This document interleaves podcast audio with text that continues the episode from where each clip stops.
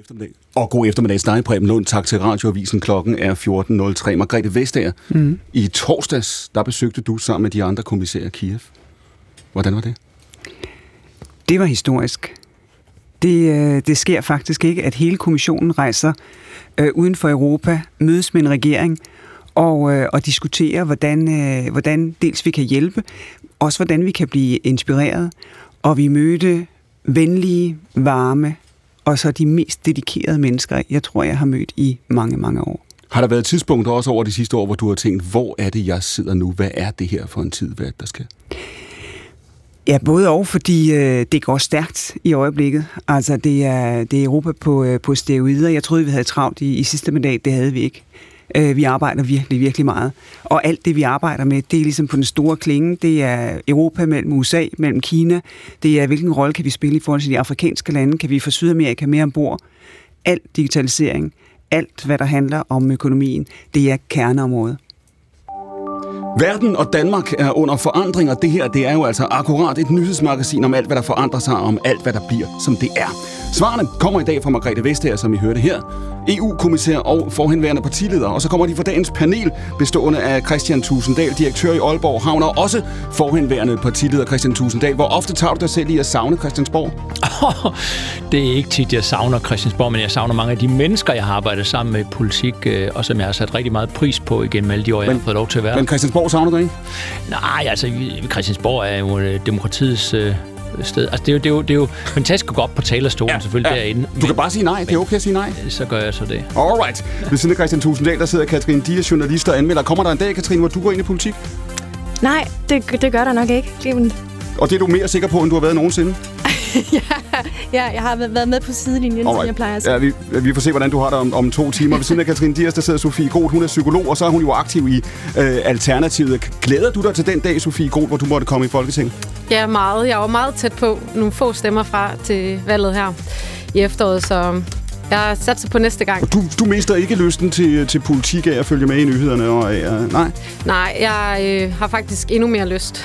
Og ved siden af Sofie Gro, der står Jonas Pareto Plesner, som jo er direktør i Alliance of Democracy. Hvornår var det, du kom hjem, Jonas, fra dit ophold i Taiwan? Det er blot uh, små 10 dage siden. Nu spurgte jeg Margrethe Vestager før det her med, at jeg sagde, at det her er en, en anden tid, end vi havde troet, vi skulle leve i. Er det det for dig? Altså for taiwanerne er det selvfølgelig også ikke. De er jo blevet enormt påvirket af Ukraine til at se, jamen altså, stormagtskrig er muligt, og muligt, man kan blive invaderet. De har levet med truslen i årtier fra Kina, men det er klart, at, at øh, det at se Ukraine blive invaderet har gjort noget helt andet, også for den almindelige Taiwaner. Vi har, skal jeg hilse at sige, meget på dagsordenen. Jeg måske selv for det her program. I time 1, der taler vi meget om økonomi. Vi skal også forbi Indre By, hvor der jo altså er en demonstration, som er gået i gang her klokken 14. Og i time 2, der taler vi om krig både på slagmarken og på nettet. Det her, det er jo altså P1's nye søndagsavis direkte frem til klokken 16. Fredag, der kom det frem, at USA havde opdaget en kinesisk ballon i amerikansk luftrum. I går, der blev den skudt ned, og det var, fortalte præsident Biden pressen på hans ordre. From your was from your national security. I told them to shoot it down. On Wednesday. On Wednesday. But the recommendation They said to me, let's wait till the safest place to do it. What does this mean for China relations with China? Allerede onsdag meddelte præsidenten altså, at ballonen skulle skydes ned. Det skete så i går, hvor vilkårene var de bedste, lyder altså meldingen fra USA.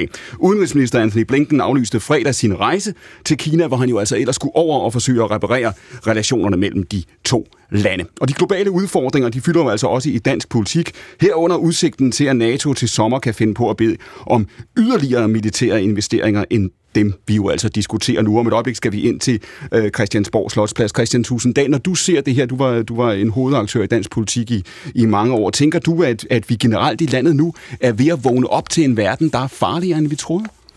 Vi er ved at vågne op til en virkelighed, som vi ikke troede, vi ville komme til at se igen. Øh, og det er derfor, at der også er en stærk vilje til at investere i vores øh, sikkerhed. Øh, og så er der måske også øh, sådan en, en opvågning i forhold til, at al den der snak, der tidligere har været i, i NATO-regi, og specielt fra amerikansk side af, at de europæiske lande, og herunder Danmark, skulle påtage sig et større ansvar, at det, det var der måske noget om, øh, og at vi måske, hvad det angår, øh, faktisk for sent ligesom har indset, hvad for nogle farer vi jo, vi jo også må indse, der er i vores nærområde. Sofie Groth, har, har du i, øh, og, og dem, du kender af dit parti Alternativet, har I ændret syn på verden, på hvor farlig verden er, hvad der er de rigtige problemer og de rigtige løsninger over det sidste år?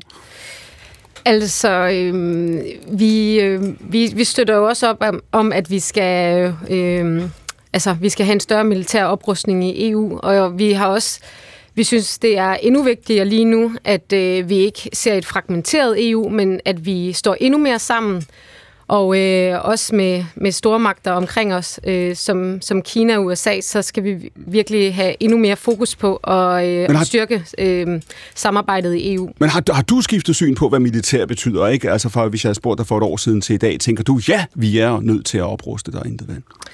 Jamen, altså med krigen i Ukraine, så, øh, så, så ser jeg ingen anden udvej. Og med os lige nu på en forbindelse er Luca Jørgensen fra DR Nyheder. Luca, hvor er du lige nu?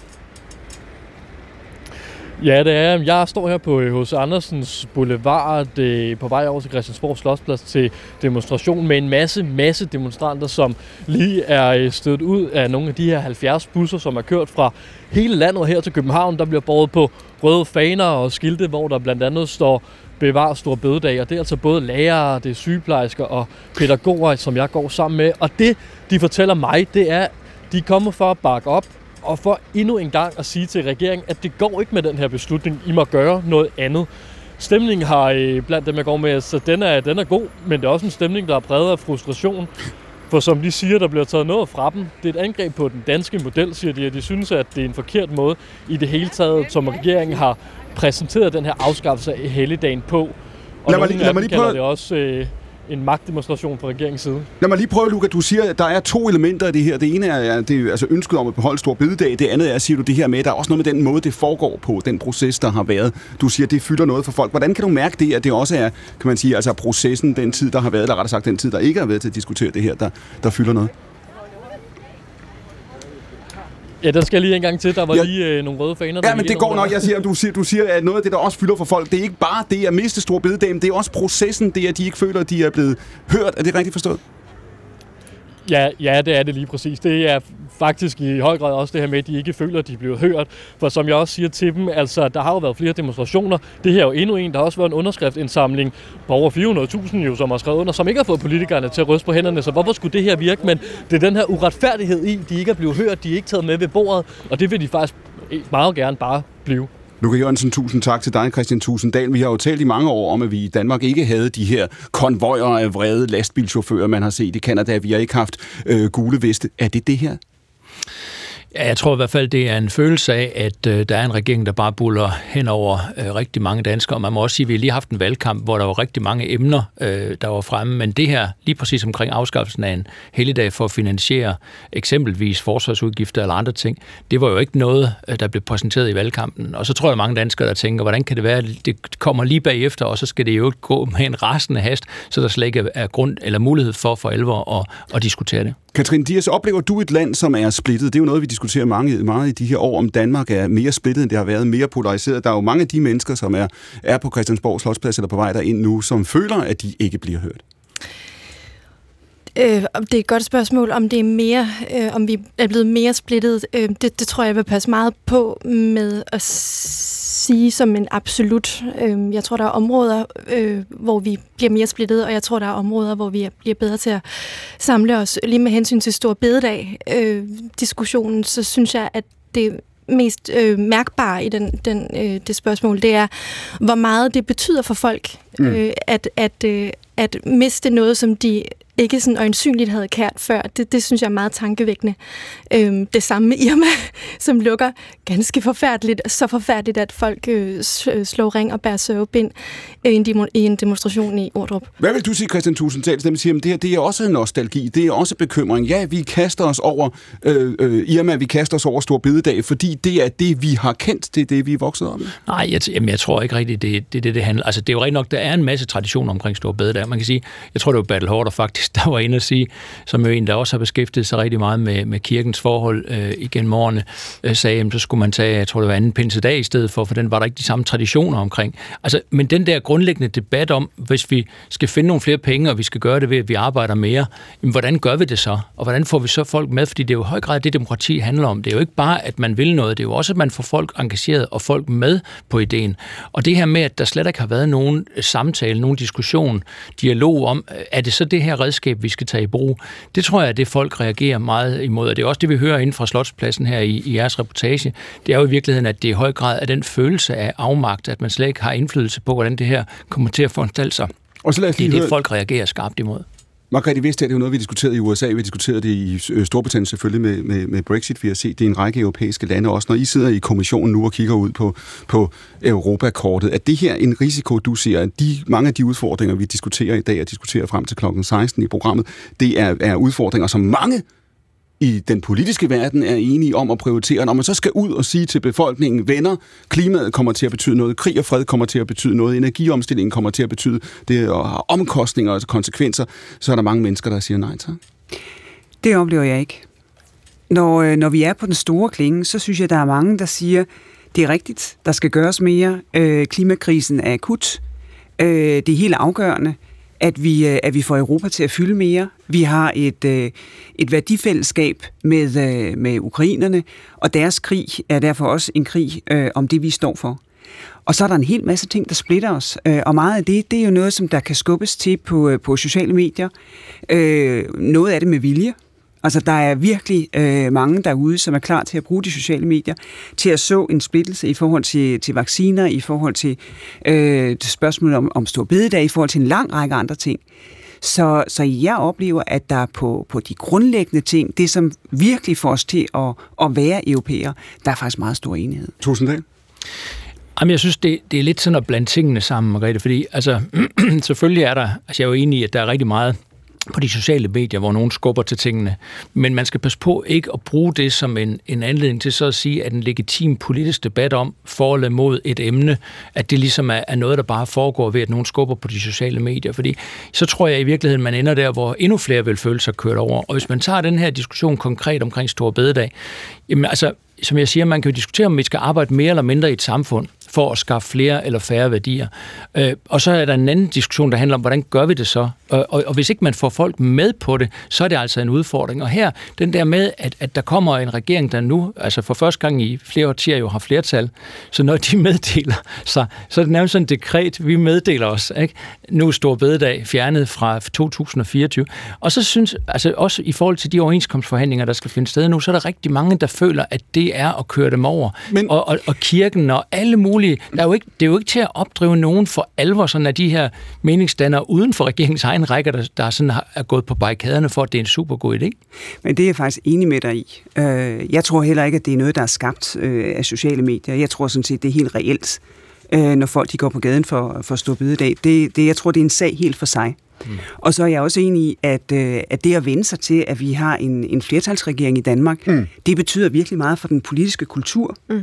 Fordi vi er vant til, når regeringen var færdig med at slås internt, jamen så skulle vi slås om det eksternt. Øh, også fordi, så skulle regeringen ud og finde sit flertal. Så, så der er jeg helt med. Min pointe var snarere at sige, der er meget stor enighed øh, på nogle af de store dagsordner. Altså, hvad er det for et Europa, vi gerne vil være? Og det første, du sagde, du siger i virkeligheden også, hvis jeg forstod det rigtigt, Margrethe Vestager, så siger du i virkeligheden også, at man skal være forsigtig med at se på Facebook eller tænde for Twitter og tænke, det, der fylder i de spor og i de tråde, det er det, folket mener. Lige præcis. Jonas Berger Christen?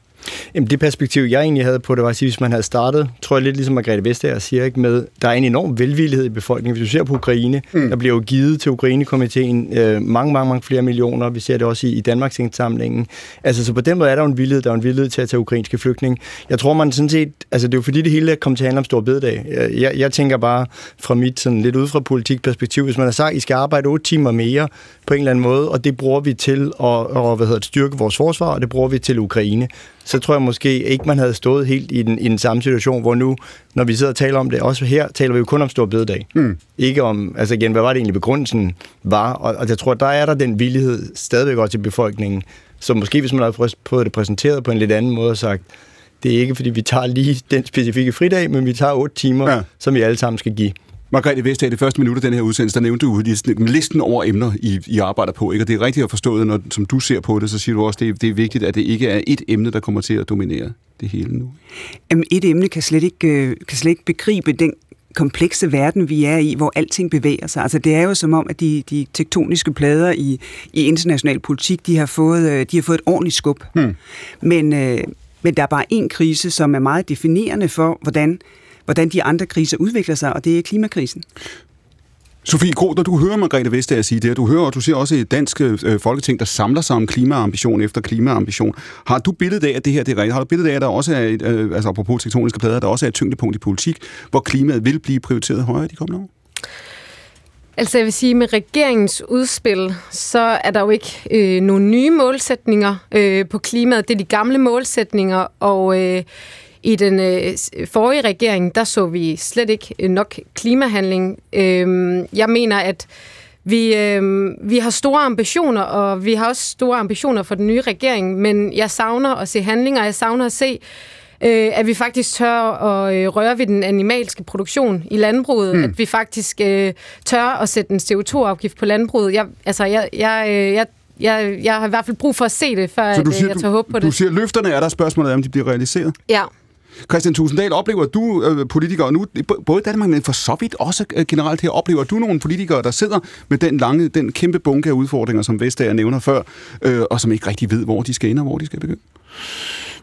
Nej, altså, jeg, jeg tror faktisk, det er meget rigtigt, at der er sådan en rimelig bred konsensus af, hvad det er for nogle øh, store udfordringer, vi står med. Øh, og, og det, der kan være... Er der det? Er du sikker på det?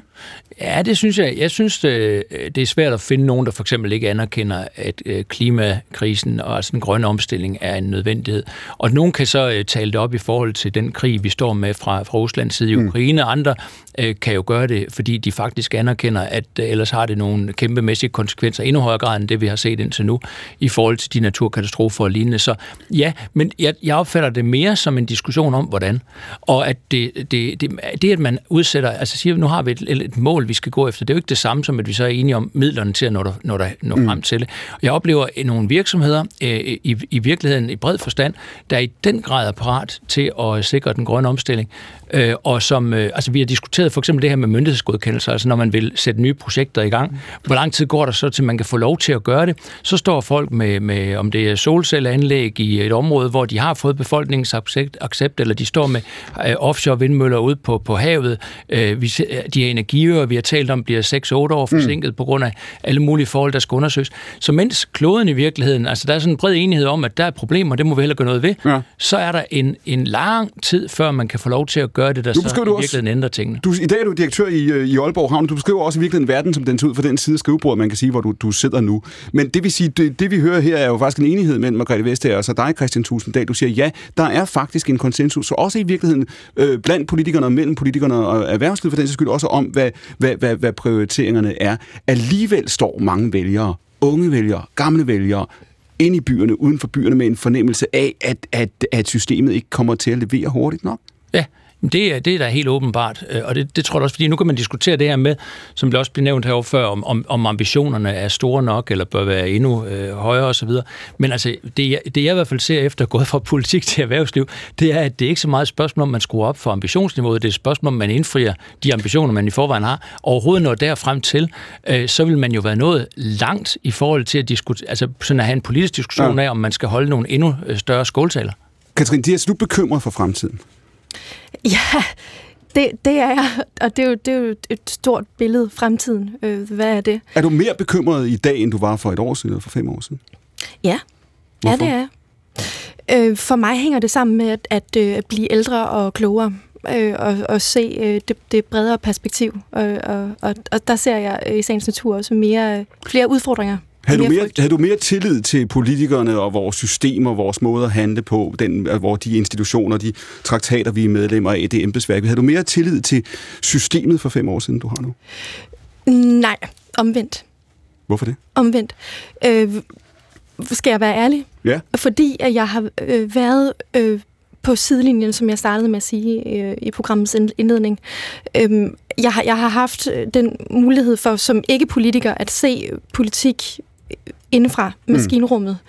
Mm. Øh, jeg har jo været kæreste med, med Dan Jørgensen, og, og, og jeg er også... Øh, jeg, personligt er, er jeg ret uenig med, at, øh, øh, i, at, i at, at der ikke blev handlet øh, på, på klimaet under Så du har, fået, du har fået mere tillid til systemet, du har fået mere tillid til... Fordi jeg har fået lov til at se det øh, indefra, og, jeg har, og det er gået op for mig, øh, hvad, hvor hårdt øh, man arbejder, men der er jo ingen i verden, der kan trylle.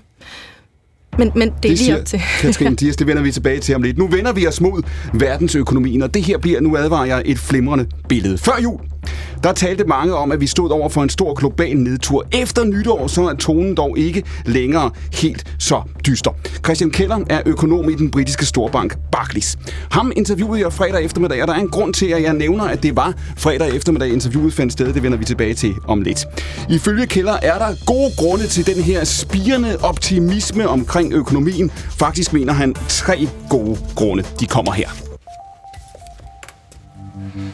Yes, I think uh, there are certainly reasons to be less gloomy than, say, six weeks or, or so ago. And uh, I think there are three reasons, really.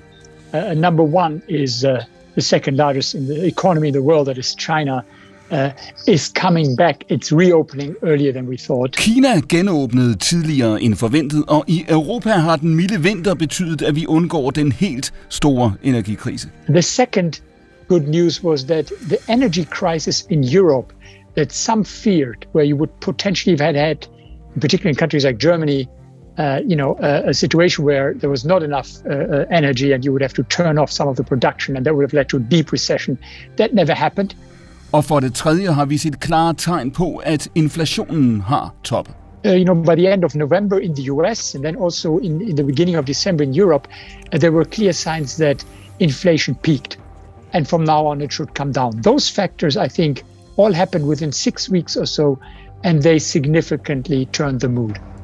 Så vidt altså analysen fra Keller. Onsdag der skulle den amerikanske centralbankdirektør Powell fortælle, hvordan centralbanken The Fed vil sætte renten, og dermed jo altså også angive, hvordan banken ser på økonomien, og altså ikke mindst på den stadig høje inflation. Det sagde Powell også, han understregede, at inflationen stadig er for høj, og han hævede også renten, men denne gang kun med en kvart procent. Det kom bag på en del, da han sagde det. The committee decided to raise interest rates by 25 basis points today, continuing the step down from last year's rapid pace of increases. Shifting to a slower pace will better allow the committee to assess the economy's progress toward our goals. Sådan lyder det altså for Paul onsdag. Hvis man sænker renten langsommere, kan man få et bedre billede af, hvad man altså laver. Fredag kom det såkaldte kongetal, og det var en ny overraskelse. Det er det tal, der viser, hvordan det går med beskæftigelsen i USA. I januar er der blevet skabt rekordmange nye jobs, så den officielle arbejdsløshed nu er på 3,4 procent, og det er virkelig, virkelig lavt. Spørgsmålet er jo så, om Paul og banken, der jo altså var ude to dage før, nu undervurderer, hvor meget kul der er på arbejdsmarkedet, og dermed altså på inflationen. Mit interview med Christian Keller, det fandt jo altså sted fredag eftermiddag. Det var lige efter, at de her nye jobtal overraskede arbejdsmarkederne. Og han sagde sådan her. Fact is that inflation is still quite high. And just today, actually, an hour ago or so, we had uh, labor market data out of the US. And perversely, you know, this was very strong data, which in principle, of course, should be a good good sign. You know, US unemployment is down to 3.4%, the lowest in over 50 years. But it also means that we have a full employment. We have probably people who have, you know, more jobs uh, uh, on offer. They will ask for higher wages. I USA er arbejdsløshedsraten altså den laveste i mere end 50 år. Hvis folk begynder at kræve mere i løn, så stiger inflationen, og spørgsmålet er, hvad centralbanken, The Fed, så stiller op. The Fed may not be able to cut interest rates the way the market uh, predicts it's now. And that, of course, then could still lead to a recession uh, later on. So that's very much still a risk scenario, certainly. Under corona pumpede man en masse penge ud i den amerikanske økonomi. Dengang var folk forhindret i at bruge dem, men det kan de nu, og det gør de. You know, the US had made a huge fiscal stimulus in 2021. So right now, US households use those excess savings, which, you know, they saved they couldn't spend during the pandemic, and they're spending those. Det har været vigtigt for den amerikanske centralbank at vise, at man vil have inflationen bragt ned til det niveau, hvor man siger, den hører hjemme. Spørgsmålet er, om Powell og banken nu tager for afslappet på problemet. And, and most people had, including us, had expected that the Fed would lean against that, would be making stronger statements to tell the markets not to get ahead of themselves. And you know, you know, the Fed decided not to do this on, on Wednesday. And you know, the market rallied. Efter Powells tale steg aktiekurserne. Og fredag kom jo altså så de her jobtal, der ikke bare er gode, men måske for gode. And now we have suddenly a situation whereby uh, the labor market seems to be much too hot, so to say, for, for comfort. uh, that one can uh, uh, you know can rely on inflation uh, continuing to coming down in, in the coming quarters. Margrethe Vestager, du tilhører, det gjorde du, da du var i dansk politik, og i virkeligheden også i europæisk politik, nogle generationer af politikere, der ikke rigtig har skulle forholde sig til inflationen. Det har jo været noget, vi troede et spøgelse, der var lukket ind en gang i fortiden. Hvor meget har det her spørgsmål fyldt i Bruxelles det sidste år? Det har fyldt meget, men øh, det er ikke fyldt meget, som, eller det har ikke fyldt så meget, som det ville have gjort, hvis, øh, hvis arbejdsløsheden den steg på samme tid. Mm. Det, at der er mangel på arbejdskraft i, øh, i alle europæiske lande, det gør, at vi har en situation, som er, som er sværere at vurdere end sådan en klassisk. Inflationen stiger, arbejdsløsheden stiger, det her det er en klassisk krise, lærebøgerne bliver slået op, nu skal vi gøre sådan og sådan. Og, og derfor så, øh, så har vi jo fulgt meget, meget tæt øh, med, fordi der har været sådan en forventning om, at det vil gå værre og værre og værre, men de negative forventninger, de er ikke blevet opfyldt. Nej. Og det er jo øh, det er faktisk rigtig gode nyheder, fordi det giver plads til at gøre andet end at føre krisepolitik. Men, og det er jo det, som Keller forklarer. Han fortæller dybest set det, du siger nu. De sidste øh, øh, seks uger, så kan man sige, okay, energikrisen, den store energikrise, den altødelæggende energikrise, den er udblevet på grund af den milde vinter. Så har vi Kinas genåbning osv. Og samtidig hører du Keller og mange andre sige, pas nu på. Måske er det signal, der kom fra den amerikanske centralbank i onsdag, et udtryk for, de, nu begår de den fejl, de ikke må begå. Og nu, nu glemmer I inflationen, så stiger den, så bliver den ved. Og det, øh, det kan vi jo ikke. Det er, er den europæiske centralbank, øh, der sidder med, med joysticket øh, på den del af det. Og det, som er vigtigt for os, det er, at man ikke afskriver energikrisen og mm. siger, øh, det er allerede fortid. Mm. Fordi hvis ikke vi får styr på de højere øh, sådan mere skiftende og mere usikre energipriser i Europa, jamen så vil det ødelægge en del af vores, øh, hvad skal man sige, grønne fremdrift. Mm. Fordi det er det, der er noget af attraktionen for alle de grønne øh, industrier, det er, at der er lave, forudsigelige øh, energi øh, at købe. Og, og det der med, med de grønne arbejdspladser, det vender vi tilbage til om et øjeblik, øh, Jonas Pareto Plæster. Man kan sige, nu repræsenterer du organisationen Alliance of Democracies. Jeres ting er demokrati, beskæftiger med krig og fred i verden. Det skal vi også tale meget om i, i programmet i dag. Der er jo dem, der vil sige, når vi har den her økonomiske usikkerhed, en global nedtur, der så lige nu, ifølge meldingerne, står til ikke at blive helt så, så dyb, men stadig de her risici i horisonten ideen om at sige, at økonomi betyder mindre, altså ideen om at sige, at vi har øh, en krig i Ukraine, eller vi har en klimakrise, hvor vi er nødt til at bruge pengene, der vi, ikke, vi kan ikke gøre så meget, og så må vi ligesom rydde op i økonomien bagefter. Er, er, er det muligt, eller kommer vi til også at diskutere meget økonomi i de kommende år, fordi alle de her penge skal komme et sted fra? Bestemt, at de hænger jo helt sammen. Vi taler jo netop lige om energikrisen. Altså, e-, en af grundene til, at der er energiinflation og, og, og energipriserne steg, altså, det var jo på grund af krigen i Ukraine, og på grund af, at Putin har brugt det her gasvåben øh, mod os. Så det er jo, altså nu er det så blevet den her mildere vinter, så det er ikke altså slemt, men det er jo stadig betydeligt højere priser, vi stadigvæk har. Så, så de ting hænger jo fuldstændig sammen, så det, den tror jeg ikke, man kan adskille. På samme måde med Kina, mm. om det her med, at de helt naturligt bare vender tilbage til den rolle, de har spillet i verdensøkonomien, efter at have været lukket under, under corona. Man kunne se, at deres befolkning jo virkelig har været utilfreds med at være låst inde, ikke? og mm. ude at demonstrere på trods af, at Xi Jinping jo har et enormt finmasket kontrolsystem.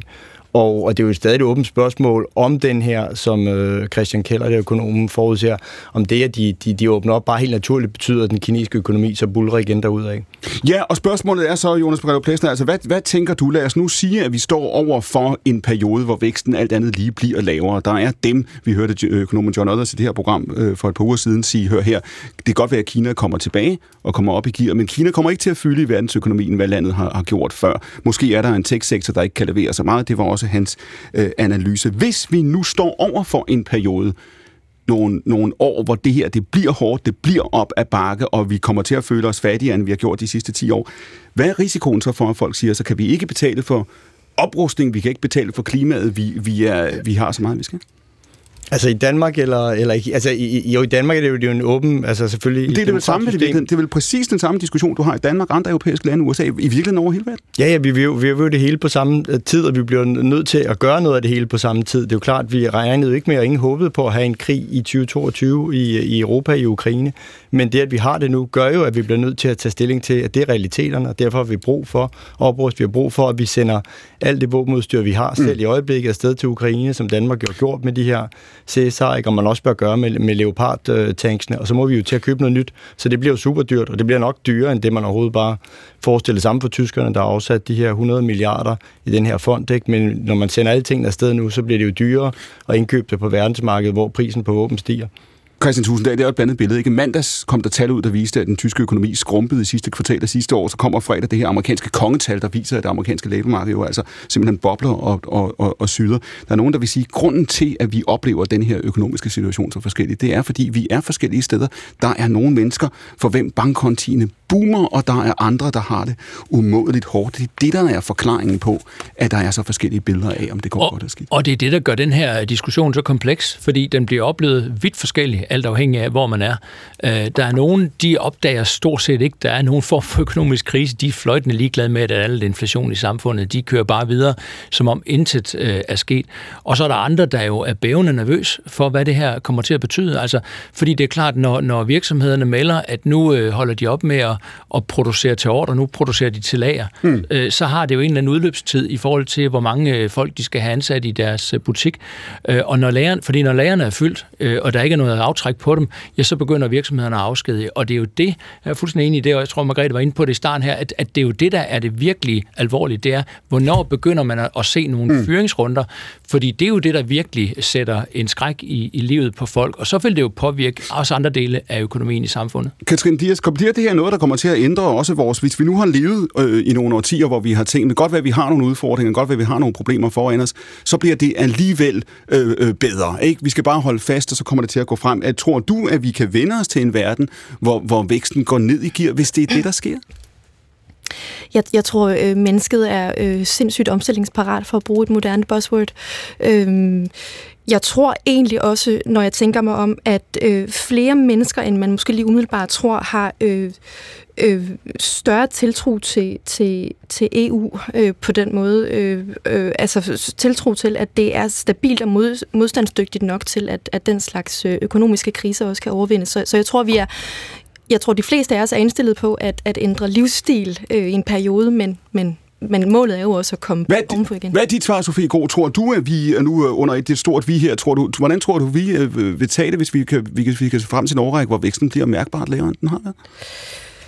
Ja, altså... Øh, øh, jeg tror, at øh, altså, i Alternativet mener vi også, at vi øh, selvom... Øh, vi står i en tid, hvor vi, øh, hvor vi vil kunne mærke, at vi måske bliver fattigere, så mener vi, at at, øh, at vi faktisk skal have fokus på øh, hvor et arbejdsmarked, som er overophedet. Mm. Og det er også derfor, at øh, den her bededag øh, fylder så meget. Øh, det handler om, at øh, Stressforeningen øh, øh, anser, at der er 430.000 om året, som øh, mærker stress. Men ligger der også i det, det vender vi tilbage til lige Sofie Gruppen, ligger der også i det, hvis folk er klar til at sige, at vi har andre ting, der betyder noget for os, vi vil ikke arbejde så meget, så de er også klar til at kysse noget af den økonomiske vækst og velstand farvel, tror du det? Altså nu er der jo mange øh, studier, der viser, at vi faktisk er mere produktive, når vi arbejder 30 timer end 37 timer. Mm. Øh, så, som jeg synes er ret interessant at se nærmere på. Jo, men alligevel. Altså der er et spørgsmål her. Jeg spørger dig simpelthen bare helt, hvordan vil folk have det, hvis de kan se frem? Hvad tror du, Per Rønne Tror du, at vi vil... Men, ja, ja. Jeg vil bare lige sige, at i forhold til, øh, ja, i forhold til det, det med klimaet, mm. øh, der mener jeg også, at det er vigtigt, at vi vi også øh, har fokus på, klima, på klimaet, når det går dårligt, at det ikke kun er, når det går godt, at vi, øh, vi sætter ind. Og apropos klimaet, i december, der lancerede præsident Biden en såkaldt inflationsreduktionsakt, der jo altså på engelsk forkortes lidt uheldigt, nemlig IRA. Ved lanceringen i december, der lød det sådan her fra præsidenten. Fact is that inflation is still quite high. And just today, actually, an hour ago or so, we had uh, labor market data out of the US. Nej, undskyld, det var ikke præsidenten, han kommer her. The Inflation Reduction Act invests 369 billion dollars to take the most aggressive action ever, ever, ever, ever in confronting the climate crisis and strengthening our, our economic, our energy security. For Joe Bidens regering handler det her om klimaet, men det handler også om amerikanske jobs. It gives consumers a tax credit to buy electric vehicles or fuel cell vehicles, new or used. And it gives them a credit, a tax credit of up to $7,500 if those vehicles were made in America. Et af elementerne er altså massiv statsstøtte til grønne jobs i USA. Den danske regering hilser pakken velkommen har indgået et samarbejde med amerikanerne, men andre i Europa frygter pakken. Skrækscenariet er en afindustrialisering af Europa til fordel for andre dele af verden. Og det er, mener Christian Keller fra Barclays, virkelig en grund til bekymring på sigt. Going forward, however, you know, there are a lot of challenges uh, for European industries. I mean, one, Uh, in energy is still more expensive now than it was before uh, before the uh, the Ukraine Russia-Ukraine war, and it's more expensive than the US. Men de lave energipriser er ikke det eneste, der kan lokke europæiske virksomheder til USA. Nu er der jo for eksempel også kommet præsident Bidens Inflation Reduction Act med store summer i grøn statsstøtte. And the US now has come up with a large uh, you know, Inflation Reduction Act that offers 500 billion or so in subsidies to companies, uh, which is a big risk. Now, of course, for for European, in particular German, large industrial companies, possibly you know, uh, moving some of their production into uh, into the US, where they get the subsidies, they have cheaper energy, and that is the risk of you know what people call the deindustrialization of, of Europe, which is um, it's not something that happens overnight, but it's a true uh, structural risk for Europe for the coming years. En afindustrialisering af Europa er ikke noget, der finder sted fra den ene dag til den anden.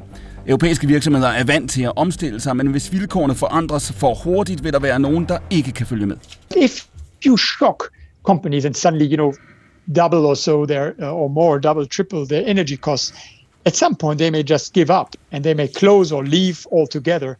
And that is something that would obviously be uh, not a healthy development for, uh, for the European uh, for the European economy.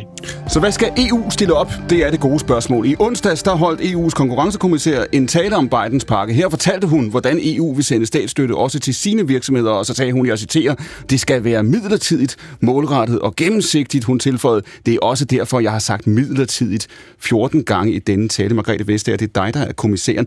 Frygter du, at også EU's statsstøtte til de grønne jobs kan gå hen og blive permanent? Og det, der er jo paradokset her, det er, at der er, der er mere end nok til alle. Altså, der er massivt brug for grøn industrialisering, fordi vi skal have batterier, vi skal have grønt stål, vi skal have øh, grønne biler, vi skal have vindmøller, vi skal have solpaneler, og det er hele verden, det handler om. Altså, mm. først, øh, først må man stoppe op og sige, at det her det er virkelig gode nyheder. Fordi hele, hvad skal man sige, øh, industrialiseringen, den er nu grøn, og det er jo ikke kun USA, det er, det er Indien, det er Japan, det er Europa, der er klar til at, øh, at tage afsted. Det, der bare er ved det, det er, at vi er i gang med en acceleration i Europa, og vi kan ikke tillade, at den bliver sat på pause fordi virksomheder hellere vil investere i, øh, i USA på grund af, af statsstøtte. Og derfor har vi brug for at holde den acceleration af, at der bliver produceret grønt i Europa, fordi vi skal have afkoblet vækst øh, og så CO2-udledning. Og derfor har vi brug for grøn industrialisering. Og det, det stiller jo jer i et dilemma, kan man sige. Det stiller måske også dig i et dilemma, fordi du har talt meget for begge dagsordner. Det er de dagsordner, du også sidder med. Det ene er øh, den grønne dagsorden og klimadagsordenen. Det andet er jo også det, der er dit felt, konkurrencen, hvor du har insisteret på at sige, at vi skal tro på fri konkurrence. Det, her, det er jo et dilemma. Det er også derfor, du siger, går man ind med statsstøtte nu, det agter I at gøre, så skal det være midlertidigt. Jeg tror, det er, er vigtigt, at det er midlertidigt, fordi god konkurrenceevne, den bygger man ikke på statsstøtte. Statsstøtte er jo en overførsel fra skatteydere til, øh, til virksomhedsejere. Og, øh, og det kan man godt forsvare i et stykke tid, fordi vi lever i en omstilling, som jo er delvis politisk drevet. Det er den største omstilling i 150 år. Og den første store industrialisering, den var jo meget teknologidrevet. Her, der har øh, alverdens lande været i Paris, skrevet under på, det er det her, vi vil. Så der er den her demokratiske drivkraft, som jo også gør, at man må sige, at der bliver taget øh, midler i brug i vores demokratier, som vi ikke havde forestillet os for 5 og 10 år siden. Og derfor, det som man som skatteyder får ud af det, jamen det er faktisk, at vi kan fastholde accelerationen. Men når du står og siger, det var det 14 gange, du brugte ordet i talen midlertidigt, så er det jo også fordi, at sandheden er jo det her, at der er også i Europa jo uenighed omkring industripolitikken. Ikke? Du har en tradition i nogle lande, en tradition i andre lande, i Frankrig, hvor man, hvor man gerne blander sig. UK, som jo så ikke er medlem af EU længere, er man mere skeptisk. I Danmark har vi også haft en tradition for at lade i hvert fald mange markeder øh, øh, øh, klare sig selv. Nogen vil sige, hør her, det der sker nu, det kommer ikke til at gå, som du forudsiger. Den her statsstøtte, den bliver permanent, og vi kommer til at se i et Europa, der konkurrerer med USA og i øvrigt også med Kina, på at sige, ja, vi skal konkurrere på grønne jobs, på grøn innovation, og det bliver med massiv statslig intervention? Jeg tror ikke på, at, øh, at man kan gøre det som en permanent ting, fordi du bliver nødt til at have en konkurrencekraft, der bygger på produktiviteten i den måde, du gør ting på. Fordi der er masser af andre ting, som, øh, som skatteindtægter skal bruges på. Der skal investeres i sundhedsvæsen, der skal investeres i uddannelse. Der er massiv mangel på, øh, på kvalificerede medarbejdere. Det er både faglige kvalifikationer, det er øh, akademiske øh, ingeniører for den sags skyld. Så der er virkelig mange formål. Og derfor det er ligesom permanent at sige, jamen vi vil flytte ressourcer fra skatteydere til mm. virksomhedsejere. Det kan kun forsvares i en midlertidig situation, hvor man så kan fastholde en acceleration af den grønne omstilling og bygge den produktivitet, der er den egentlige konkurrencekraft over for både USA øh, og over for Kina. Og hvad nu, hvis der er et scenarie, hvor, hvor vi kommer til at se, hvis nu den her Inflation Reduction Act virker, hvis USA går ind og siger, hey, der er penge i det her, der er arbejdspladser i det her, eksportkroner i det her, så vi kommer til at stå i en situation om fem år, hvor USA investerer massivt i det grønne, Kina gør det, Japan gør det. Øh, kan Europa så, har, har vi råd til at levere?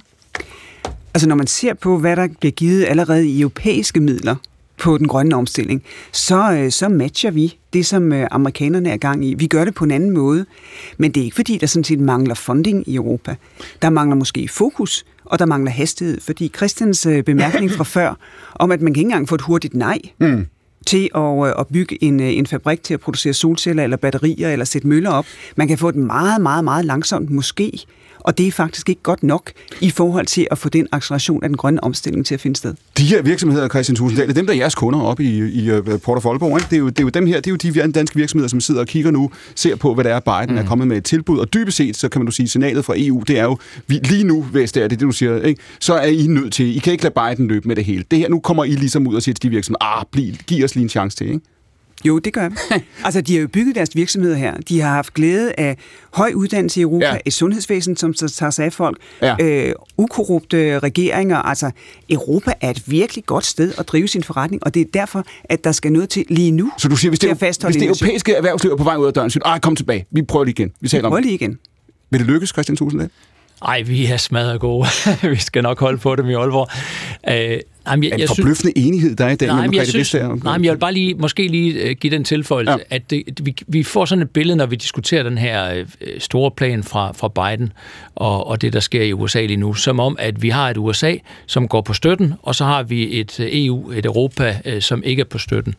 Øhm, og det er måske en sandhed med modifikationer, ikke? fordi hvis man kigger på det, jeg tror, hvis man kigger på det flereårige budget, som EU arbejder med lige nu, mm. så vel over 30 procent af det budget, det, det handler vel om grøn omstilling. Og jeg tror, det er, hvis man tæller op i penge, så er det over 4.000 milliarder kroner. Og en del af de midler, en stor del af de midler, handler jo om, at man søger støtte til alt muligt med, altså, øh, af grøn omstilling i de europæiske lande. Mm. Så, så EU leverer jo også på den måde skatteyderfinansieret støtte til den grønne omstilling.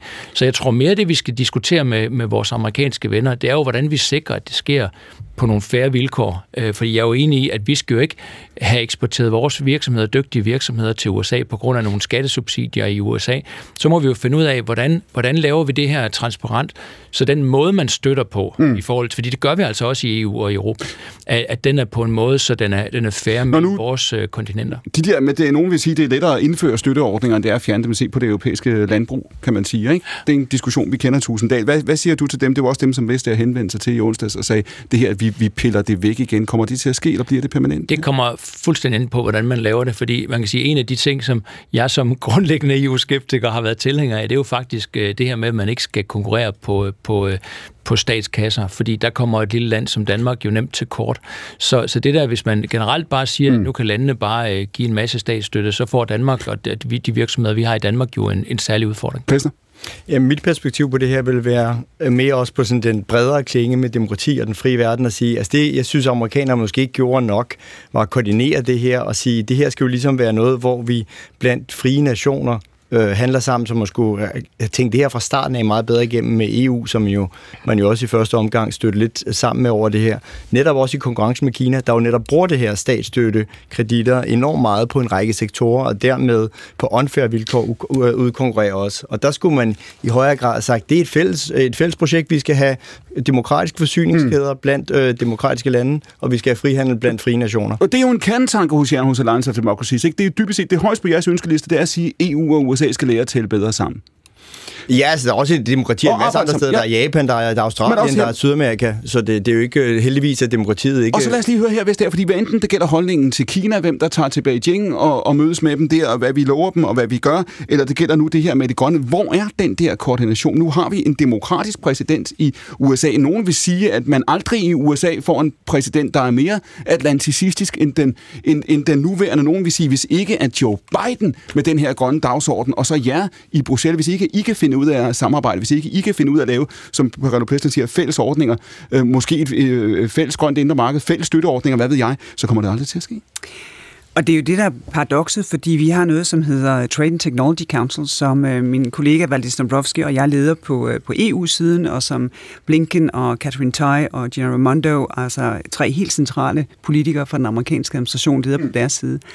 Og i forhold til for eksempel øh, halvledere, altså chips, der er det lykkedes at lave lige præcis det, vi taler om her, nemlig en fælles forståelse af, hvordan ser øh, supply chains ud, øh, hvem gør hvad, hvordan forhindrer vi, at vi får sådan et, øh, et, en konkurrence om, hvem der kan give mest mulig støtte, fordi vi har en fælles interesse i, at der både i Europa og i USA bliver produceret langt flere chips. Mm. Så vi har på mange træk et meget bedre samarbejde med amerikanerne, end vi nogensinde har haft. Og så kommer Inflation Reduction Act lidt som en hund i et spil kejler. Øh, og derfor så, så samarbejder vi både med amerikanerne for at se, hvor, hvor, hvor meget kan de ligesom imødekomme os på selve hvor meget? virkeliggørelsen øh, af den her lov, og hvor skal vi gøre vores eget hjemmearbejde. Som, en hund i et spil kejler, siger du. Hvor meget vidste I om, hvad der var på vej? Altså det vidste vi godt noget om, men, men det, nogle gange så tænker man, vidste amerikanerne selv fuldstændig, hvad der var på vej, fordi der var et, et lille, øh, hvad skal man sige, øh, beslutningsvindue, som åbnede sig, og, øh, og Inflation Reduction Act, den indeholder meget, meget mere end grønne subsidier. Den indeholder også støtte til, øh, til insulin og øh, andre mediciner. Det er sådan en rigtig omnibus øh, lovgivning, mm. hvor mange har skrevet på den i et meget, meget kort vindue. Så, øh, så derfor så tror jeg, man kan ikke laste os og sige, I vidste ikke alt, hvad der stod i den. Mm. Øh, nej, men den blev også vedtaget i løbet af meget, meget, meget kort tid. En af de ting, du sagde før, det var i forhold til den grønne omstilling. Du siger, at markedet er vigtigt, fordi der også er andre ting, man skal investere i. Så nævnte du velfærden og alt det her andet også. Har det også noget at gøre med legitimitet, Margrethe Vestager? Fordi man kan sige, øh, den omstilling her, der kommer, den grønne omstilling og de konsekvenser, de beslutninger, der skal træffes, jævnfør Sofie Gros pointe tidligere om at leve op til de løfter, som er, er afgivet. Ikke? Det er nu, kan man sige, at meget af det her, det skal, det skal, det skal realiseres. Det skal have en politisk legitimitet, og det skal have en folkelig legitimitet. Ikke? Øh, du siger også tidligere i denne her time, det må ikke suge alt ilden ud af rummet. Ikke? Det, er det, du, det er det, jeg hører dig sige. Hvis det grønne ligesom bliver øh, skilt fra, eller man siger, at vi skal prioritere det over alt andet, vi skal bryde vores holdning til statsstøtte, vi skal bryde vores holdning til øh, frihandel, hvad ved jeg, for det grønne skyld, så vil det ikke fungere. Jeg tror ikke, det vil fungere, og jeg tror, at tingene de hænger sammen. Jeg tror, at investeringer i vores øh, uddannelsesvæsen over hele Europa er helt afgørende. Altså i dag har vi ikke engang de medarbejdere, der skal til til at installere solceller, til at producere dem i første omgang. Hvis ikke vi har et sundhedsvæsen, som folk har tillid til, så er det ikke attraktivt øh, at være borger i Europa. Og derfor kan vi ikke bare sige, komme med en løftet pegefinger ned fra os og sige, nu skal I høre, øh, det er kun det grønne, I skal mm. investere i. Det er ikke legitimt, fordi det er jo den danske regering og, og danske folketing, som udskriver skatterne, og den prioriteringsdiskussion, som de har, det er deres. Men vi kan give nogle muligheder, fordi det her grønne industrielle kapløb, der er sat i gang, det er helt afgørende for den grønne omstilling. Og så dermed siger du også, at du vil ikke løfte, eller bidrage til at løfte klimaet ud, kan du sige, af den øvrige politiske og økonomiske diskussion. Det må ikke blive en special case. Det skal fungere på de samme konkurrencer og markedslogikker som resten. Altså, det, det gør det ikke, øh, fordi det er nogle ekstraordinære muligheder, vi åbner øh, i øjeblikket for at give støtte. Og, og det, der er lidt af, af et paradoks her, det er, hvis ikke vi mm. holder accelerationen, så får vi ikke de lavere energipriser, som igen er forudsætningen for, at det er interessant at starte en produktion her i Europa. Og det, der følger rigtig mange arbejdspladser med det. Og derfor kan man ikke tage klimaet ud, mm. fordi det handler meget om livskvalitet, det handler om arbejdspladser, det handler om, hvordan ser vi os selv i forhold til, til det ansvar, vi har påtaget os. Sofie Gro, hvad er grunden i jeres holdning i Alternativet? Fordi I plejer jo at sige, at I er ikke imod markedet, I er ikke imod de her logikker, I vil gerne have markedet til at spille med. Kan det lade sig gøre, eller kommer vi til at se det nu udspillet for Biden i december, vi hørte ham før, øh, udspillet her fra, fra, fra EU, Margrethes tale i onsdags, hvor hun siger, det bliver kun midlertidigt. Kommer vi til at se, at det skal være staten, der løfter det her, fordi ellers går det ikke? Altså, jeg er egentlig jeg er positiv over for, at, øh, at EU skal med statsstøtte støtte øh, de grønne virksomheder. Øhm, og jeg har også et, altså ligesom at EU startede som en kul- og stålunion, så håber jeg på, at vi kan blive en klimaunion. Øh, men jeg synes, at det er vigtigt, at vi ikke øh, lukker os om os selv i en lille osteklokke, øh, men at, at øh, vi har et frit marked, øh, så at øh, ja, også en fri konkurrence på den grønne omstilling. Men bare lige en bemærkning. Der findes ikke de statslige midler, der kan sikre den grønne omstilling. Altså hvis ikke der er private investeringer, massive private investeringer, fordi det er attraktivt, så kommer det ikke til at ske. Men må, må jeg spørge om noget der? Øhm, altså, jeg, jeg, jeg er med på, det, det handler om, at vi er bange for en, for en ny handelskrig, men jeg kan ikke forstå, hvis vi ikke i Europa også bare bliver nødt til at indse, at den her protektionisme og grønne øh, industri, industristøtte er kommet for at blive. Fordi netop som du siger her, vi kan ikke, vi, vi, vi kan ikke sikre os, at selv en, en midlertidig statslig indgriben kan tilskynde øh, investeringer fra, fra øh, de, den private i jo, jo, det er, jo, det er faktisk lige præcis det, der sker i øjeblikket. Den støtte, der bliver givet, for eksempel, vi har sådan nogle kæmpe store projekter for at udvikle næste, næste generation af batterier. For hver øh, euro, der bliver givet, der bliver der investeret mindst 2 euro fra privat side. Og hvis man ser på hele udviklingen af vindmølleindustrien, så blev der jo givet statsstøtte, og, øh, men det blev udsat for konkurrence. Man lod virksomhederne konkurrere om, hvem vil bygge det her for det mindst mulige tilskud. Og i dag, der har vi jo vind, som kan klare sig fuldstændig uden tilskud, fordi man har brugt en kombination af støtte og konkurrence til at drive tingene derhen, hvor teknologien den begyndte at kunne klare sig selv. Og det er jo, det er jo den kompleksitet, vi skal omfavne. Kort svar, Susan Dahl. Jamen, det er bare lige fordi, øh, altså, amerikanerne gør jo øh, noget her, og, og, og jeg tror også, Margrethe sagde i starten, at det er jo overordnet set rigtig godt, at der nu sker noget. Og så er der en kritik af det her med, at de laver det på en måde, hvor der, øh, det også forudsætter amerikanske arbejdspladser. Mm. Og, og det er bare, jeg bliver nødt til at sige, når vi så diskuterer EU's rolle i det her, og hvad man skal gøre fremover i forhold til, om man nu skal åbne op for mere statsstøtte eller ej, så bliver man nødt til at anerkende, at vi står jo faktisk i EU på et grundlag, hvor man for eksempel fra EU øh, giver støtte, hvis to europæiske lande, altså to EU-lande, øh, har grænseoverskridende aktiviteter mellem de to lande. Og det forudsætter sådan set også, at det sker på europæisk plan, og det ikke sker i USA. Så man bruger ikke EU-støtte til at finansiere aktiviteter i USA. Og det er bare derfor, jeg synes, at vi bliver nødt til at nuancere det her lidt, i stedet for at vi bare sådan tager udgangspunkt ned i, at amerikanerne, det er så med nogle fælde folk, som nu har lavet noget, der går rigtig, rigtig ondt, og nu mm. skal vi åbne for statsstøttekasserne. Vi har åbnet for statsstøttekasserne i Europa.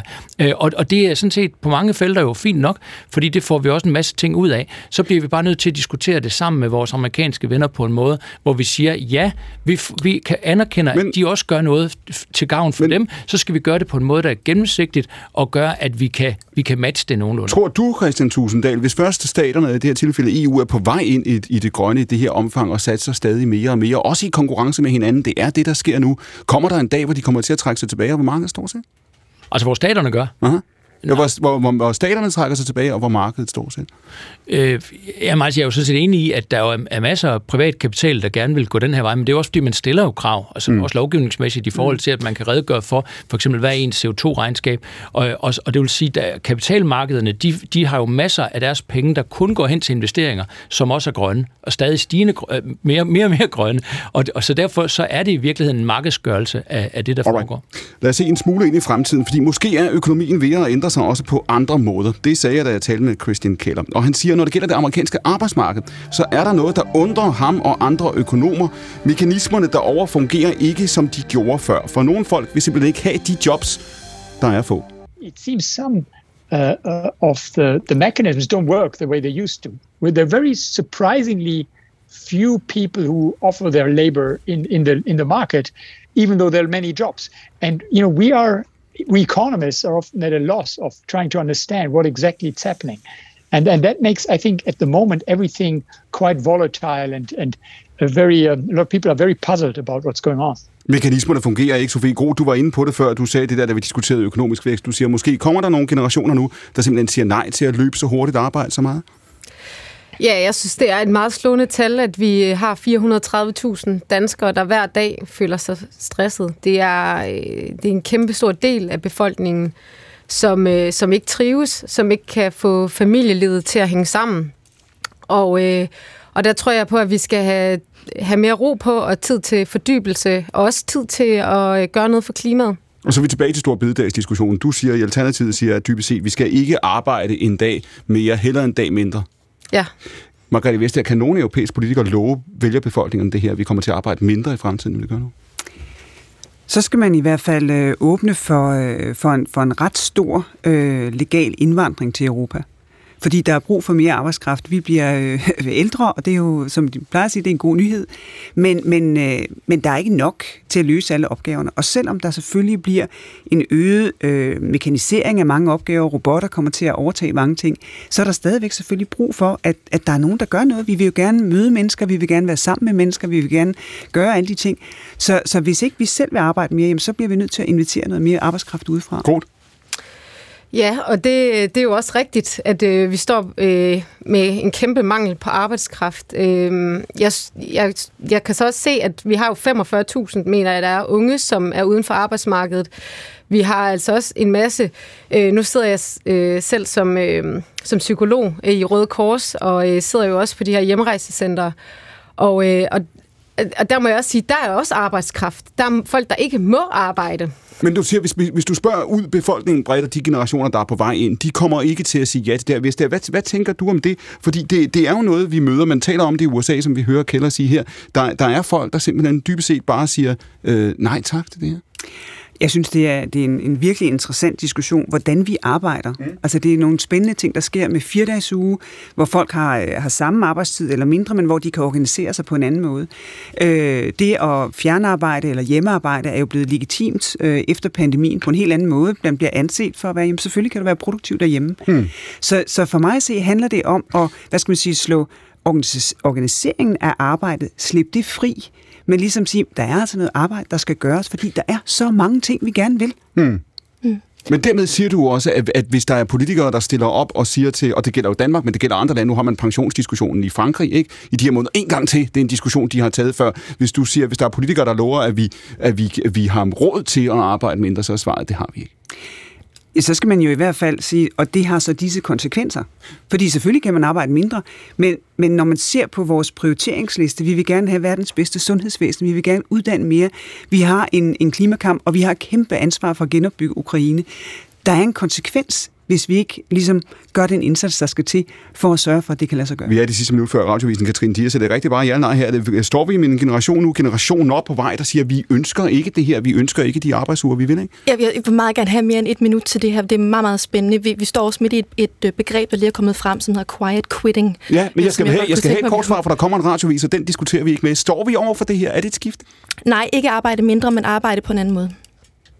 Det var et klart svar. Det siger Katrin Dias. Hun sidder her i studiet sammen med Margrethe Vestager, Christian Tusinddal, Jonas Pereller Plæsner og Sofie Groth. Det her, det er P1 nye søndagsvis. Vi sender direkte hver søndag fra klokken 14 til klokken 16. Time 1 har handlet meget om verdensøkonomien, men der skal jeg hilse at sige også meget at diskutere. I time 2, der tager vi fat på at tale krig og fred. Vi taler om det globale markspil, og vi taler om krigen, både den, der foregår på landjorden, og den, der foregår i cyberspace. Det er om tre minutter, men nu kommer der en radiovis, for det er program 1, og klokken er 3.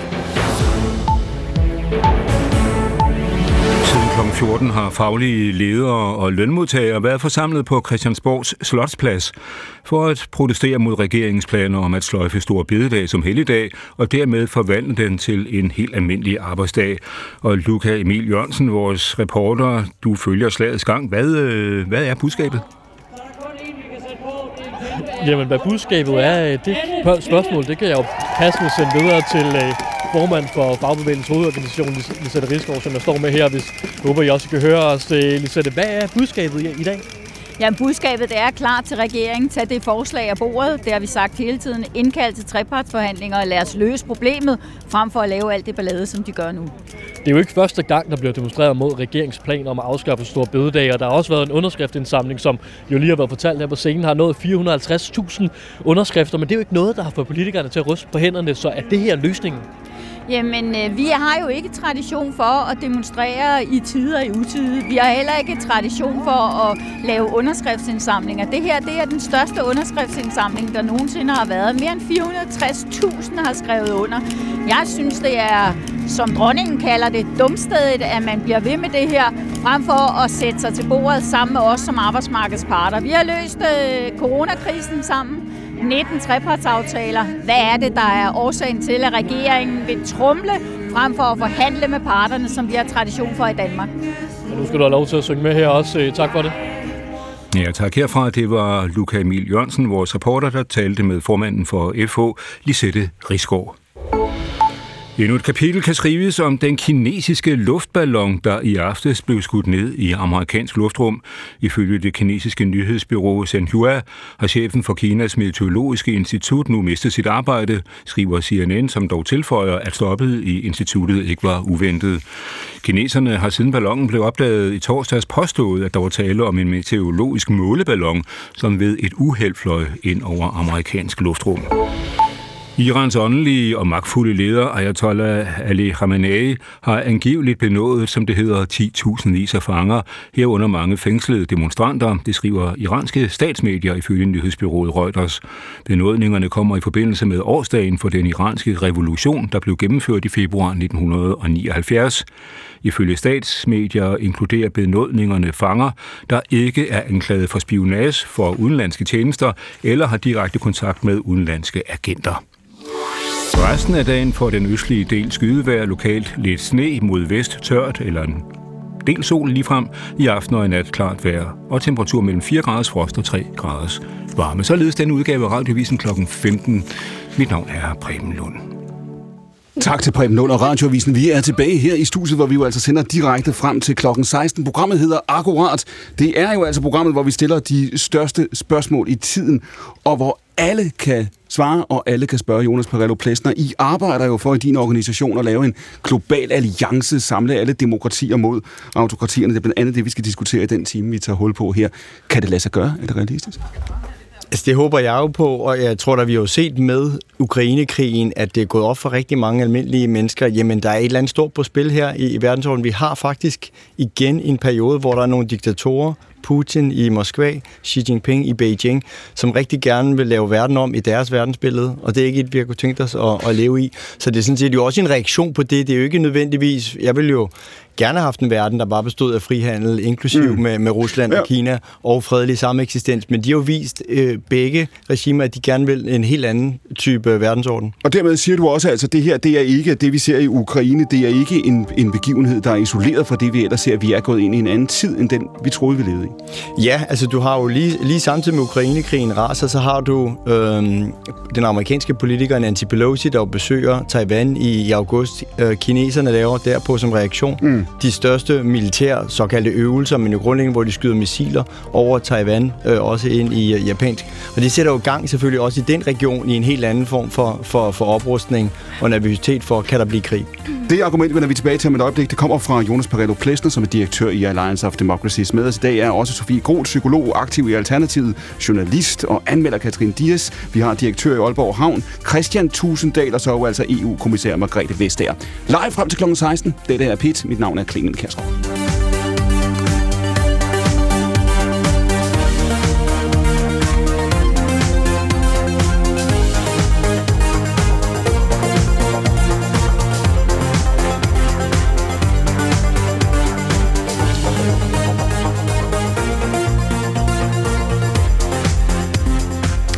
Og Margrethe Vestager, du nævnte før, du har lige været i, uh, i Kiev, for det er ikke mange dage siden.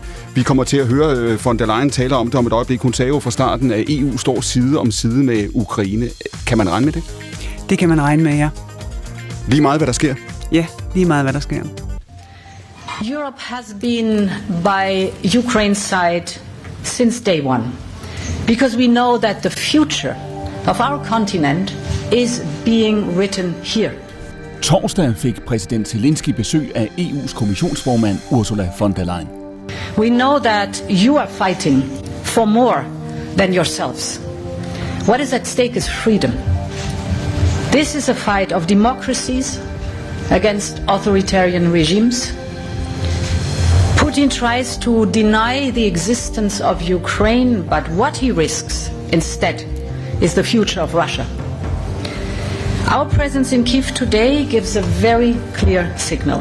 The whole of the European Union is in this with Ukraine for the long haul. Putin gambler med Ruslands fremtid også, og verden skal altså vide, at EU står sammen med Ukraine også i det lange, seje træk. Sådan var altså budskabet fra von der Leyen i Kiev, da hun altså torsdag sammen med kommissionen besøgte Ukraine. Det er jo hendes fjerde besøg i landet siden invasionen. Og apropos denne her diskussion, mandag var generalsekretær Jens Stoltenberg på besøg i Japan hos premierminister Kishida. Og også Stoltenberg talte om krigen i Ukraine, apropos på Plæsners pointe før. This war is uh, not just a European crisis, but a challenge to the world order. Budskabet var klart. Ukrainekrigen har konsekvenser også for Asien. If President Putin wins uh, in Ukraine, this would send a message that authoritarian regimes can achieve their goals through brute force. This is dangerous. Beijing is watching closely and learning lessons that may influence its future decisions. Regeringen i Beijing er altså klar til at drage sine egne lektier af Ukrainekrigen og følger tæt med, siger altså Jens Stoltenberg og Margrethe Vestager. Tænker du og tænker I i kommissionen nu på EU som en supermagt? Nej, det tror jeg egentlig ikke, vi gør. Øh, jeg tror, vi har, vi har alt for, for travlt til ligesom at, at være fokuseret på, øh, på hvilken branding øh, Europa har.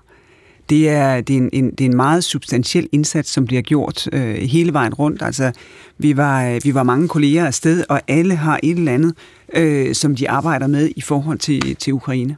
Men når du siger, I tænker ikke, det er ikke et spørgsmål, I stiller, hvordan EU skal se ud, eller hvilket ansvar man skal påtage sig? Jamen det, det er noget andet. Okay. Altså, det var mere, du spurgte, har vi sat den uh, label på? Ja. Fordi det, vi tænker meget over, det er, hvordan kan Europa have et større globalt uh, aftryk? Vi skal have vores egen Kina-strategi. Vi skal arbejde meget tæt sammen med amerikanerne, men vi er jo ikke et instrument uh, for amerikanerne i forhold til deres uh, Kina-strategi. Så Europa skal have et, et uh, tungere uh, aftryk øh, i, hvad skal man sige, i geopolitikken. Det, er, det har vi arbejdet på i nogle år øh, i øjeblikket, og det er klart, at den, den krig, som som, øh, som føres nu på, øh, på, på vores europæiske jord, den, den accelererer øh, en række af de overvejelser. Og det er jo derfor, jeg spørger, kan man sige. Fordi når jeg spørger, om I betragter EU som en, en supermagt, hvad skulle svaret være, Jonas Pagano skal, skal man sige ja, det skal vi være, eller nej, verden er for kompleks til, at den type udtryk eller logikker øh, hører hjemme her? Jeg har måske deler lidt, Margrethe, hvis det er lige lidt umiddelbart skepsis også over, over udtrykket. Altså EU skal selvfølgelig spille en stor rolle i verden, men først og fremmest lige nu, når vi jo starter med Ukraine, skal de jo spille en rolle i, at vi hjælper Ukraine hele vejen til, til en sejr, mm. øh, og bagefter til, til, en, til en genopbygning af, af landet. Og nu har vi jo også oveni givet Ukraine et perspektiv på at blive medlem af EU. Så dermed er der jo også øh, hvad hedder det, en, en hel dagsorden der. Så det tænker jeg også er, er sådan det, det vigtigste, men, og så ikke så meget, hvad for et, et, et ord, vi så skal kalde EU. Men det, øh, øh, det spiller jo en rolle her, fordi det har også noget at gøre med, om de beslutninger, hvordan vi skal læse og se på de beslutninger, der er blevet truffet de sidste år på Rello I ønsker jo, du var inde på det før, I ønsker jo et, et tæt parløb her mellem øh, EU og, og USA. Det samme gør Margrethe Vestager og, og kommissionen. Øh, øh, spørgsmålet er jo, om, om EU er øh, for det parløb bliver taget alvorligt nok i verden, hvis ikke man siger, hey, selvfølgelig er vi en supermagt, selvfølgelig skal vi være det. Jo, men, men hvis du lige tager øh, Ukraine, så er der jo også, vi havde jo også øh, Stoltenberg, øh, hvad hedder det, der lige kom med, øh, med nogle budskaber fra Japan, altså NATO's generalsekretær. Der er jo også NATO, der selvfølgelig også er relevant, så det er jo ikke EU, der trækker hele det her, men jeg, jeg synes, at, at indtil videre har EU sådan set øh, gjort et ret forbedelig øh, indsats, og jeg synes, nogle af de ting, vi hører fra kommissionens formand Ursula von der Leyen om netop at se det her som en frihedskamp, og se det her, som også Stoltenberg siger det, siger, at det her har jo betydning globalt. Hvis Putin får lov at gøre, hvad mm. han har lyst til i Ukraine, jamen så betyder det jo også, at, at Xi Jinping i Beijing, han trækker en lærer ud af det, og det er den forkerte lærer. Katrin Dias, skal vi ønske os, at EU samler sig, nu siger Margrethe Vestager før, sætter et større aftryk, at EU bliver, bliver til at få øje på, og en dag kan kalde sig en supermagt? Øh, jamen, det, det, det er det, som jeg gerne vil anfægte. Når du spørger, om EU øh, er en supermagt, eller skal være en supermagt, så tænker jeg, at vi ikke allerede på nogle punkter en supermagt. Det kan godt være, at vi ikke er en militær supermagt, men, men når det øh, handler om for eksempel regulering af virksomheder og, og øh, sikring af forbrugerne osv., så, mm. så er der jo ikke, der er jo ikke nogen øh, hverken over eller ved siden af. Øhm, og, og så kan man jo øh, være en supermagt på, altså nu, nu taler vi over for Putin for mm. eksempel, så er det jo sanktioner. Sandheden er jo den, Christian Tusinddal, at amerikanerne forventer, at Europa bruger flere penge på militær. Hvis man spørger i, i Washington i hvert fald i øjeblikket, så ser de gerne, at Europa bliver stærkere og står stærkere øh, øh, øh samlet. Er det det, vi planlægger efter? Skal vi samle Europa, styrke Europa for at holde fast på USA, eller skal vi også forberede os på en, en fremtid, hvor det er os, der har den? Nej, jeg mener klart, at vi skal opfylde de forpligtelser, som, øh, som vi jo har afgivet for mange år siden. Øh, altså det er jo egentlig det, det handler om. Hvornår lever Europa, europæiske lande op til, til de forpligtelser, vi for eksempel har afgivet øh, vores samarbejdspartnere i NATO. Men jeg synes jo ikke, det er en diskussion om nødvendigvis, hvordan, hvilken rolle EU skal spille i forhold til de enkelte europæiske lande. Fordi det her, det handler jo i høj grad om, at de enkelte europæiske lande, de, de tager deres ansvar. Det er jo også derfor, øh, vi talte tidligere om Tyskland øh, og den her fond med 100 milliarder, øh, hvor man tænker, hold da op, det er mm. mange penge. Jo, jo, men de har jo også et efterslæb, så hvis de skal leve op til de kriterier, de selv har, har fastsat, så skal de jo til i gang. Og jeg tror bare, man må sige, når det handler om Ukraine, og det der med at spille en stor rolle, så er jeg mm. fuldstændig enig i det, øh, der blev nævnt her, Katarina siger, omkring, øh, omkring sanktioner, der er EU spillet en, en, en ret markant rolle. Men når det handler om våben til Ukraine, mm. så må man jo sige, at det er USA og Storbritannien, der i den grad har været i forrest linje. Margrethe Vest her, nu om et øjeblik skal vi høre fra den amerikanske ekspert Christopher White omkring øh, cyberkrig, hvilken forskel teknologien har gjort og ikke har gjort det, det sidste år. Men før, før vi vender os til ham, så skal jeg høre dig, hvor meget sidder I i Bruxelles i dag nu, jævnfør jeres besøg i Kiev, og siger, at det her, det bliver øh, definerende, det er det, det lange sigt. Dybest set, ser I jer selv nu som, som knyttet sammen med Ukrainekrigen, er, er, er Europa nødt til at sige, at det her det skal ende på en måde, som, som vi kan leve med, fordi vi har ganske enkelt gjort det til et så vigtigt øh, projekt også for os? Vi, vi forandrer os. Altså, da, da invasionen den kom, der forandrede vi os nærmest time for time. Og vi er, vi er knyttet meget tæt øh, sammen med, med ukrainerne. Der er allerede sat en, en, et, samarbejds, øh, en, en, et samarbejde op mellem ukrainerne øh, og, og kommissionen i forhold til genopbygningen, og en genopbygning ind i at blive medlem øh, af vores europæiske fællesskab. Så vi er meget, meget tæt sammenknyttet, og det kommer til at ændre Europa, fordi det gør jo, at, at Europas centrum rykker længere mod øst. Og måske er det i virkeligheden på tide, øh, øh, at det sker øh, efter den meget store optagelse af de mange lande, at vi ligesom for, øh, for, for os, øh, hvad skal man sige, balanceret Europa på en anden måde. Og, og jeg synes også, det er vigtigt, at vi får et stærkere øh, forsvarssamarbejde inden for NATO-rammen, fordi der er en forventning i NATO om, at vi som europæer leverer mere. Og vi kan også få mere ud af vores forsvarsbudgetter ved at, at overveje, hvordan hjælper vi egentlig hinanden. Fordi som det blev sagt i første time, hvis alle vil ud og købe alting ind, som skal fylde lagerne op i forhold til alt det, der er sendt til Ukraine, så kommer vi til at betale en overpris for det. Så du siger, at Ukraine bliver medlem af EU. Det er kun et spørgsmål om tid? Det tror jeg, ja. Hvorfor er det vigtigt at sende det signal nu? Jeg synes, det er vigtigt at sende signalet, fordi det er det, de har, har kæmpet for lige siden øh, revolutionen på Majdanpladsen. Der var det EU-flaget, der vejede øh, højst. Og, øh, og det, de slås for derovre, det er det, det, er det som, øh, som vi tror på.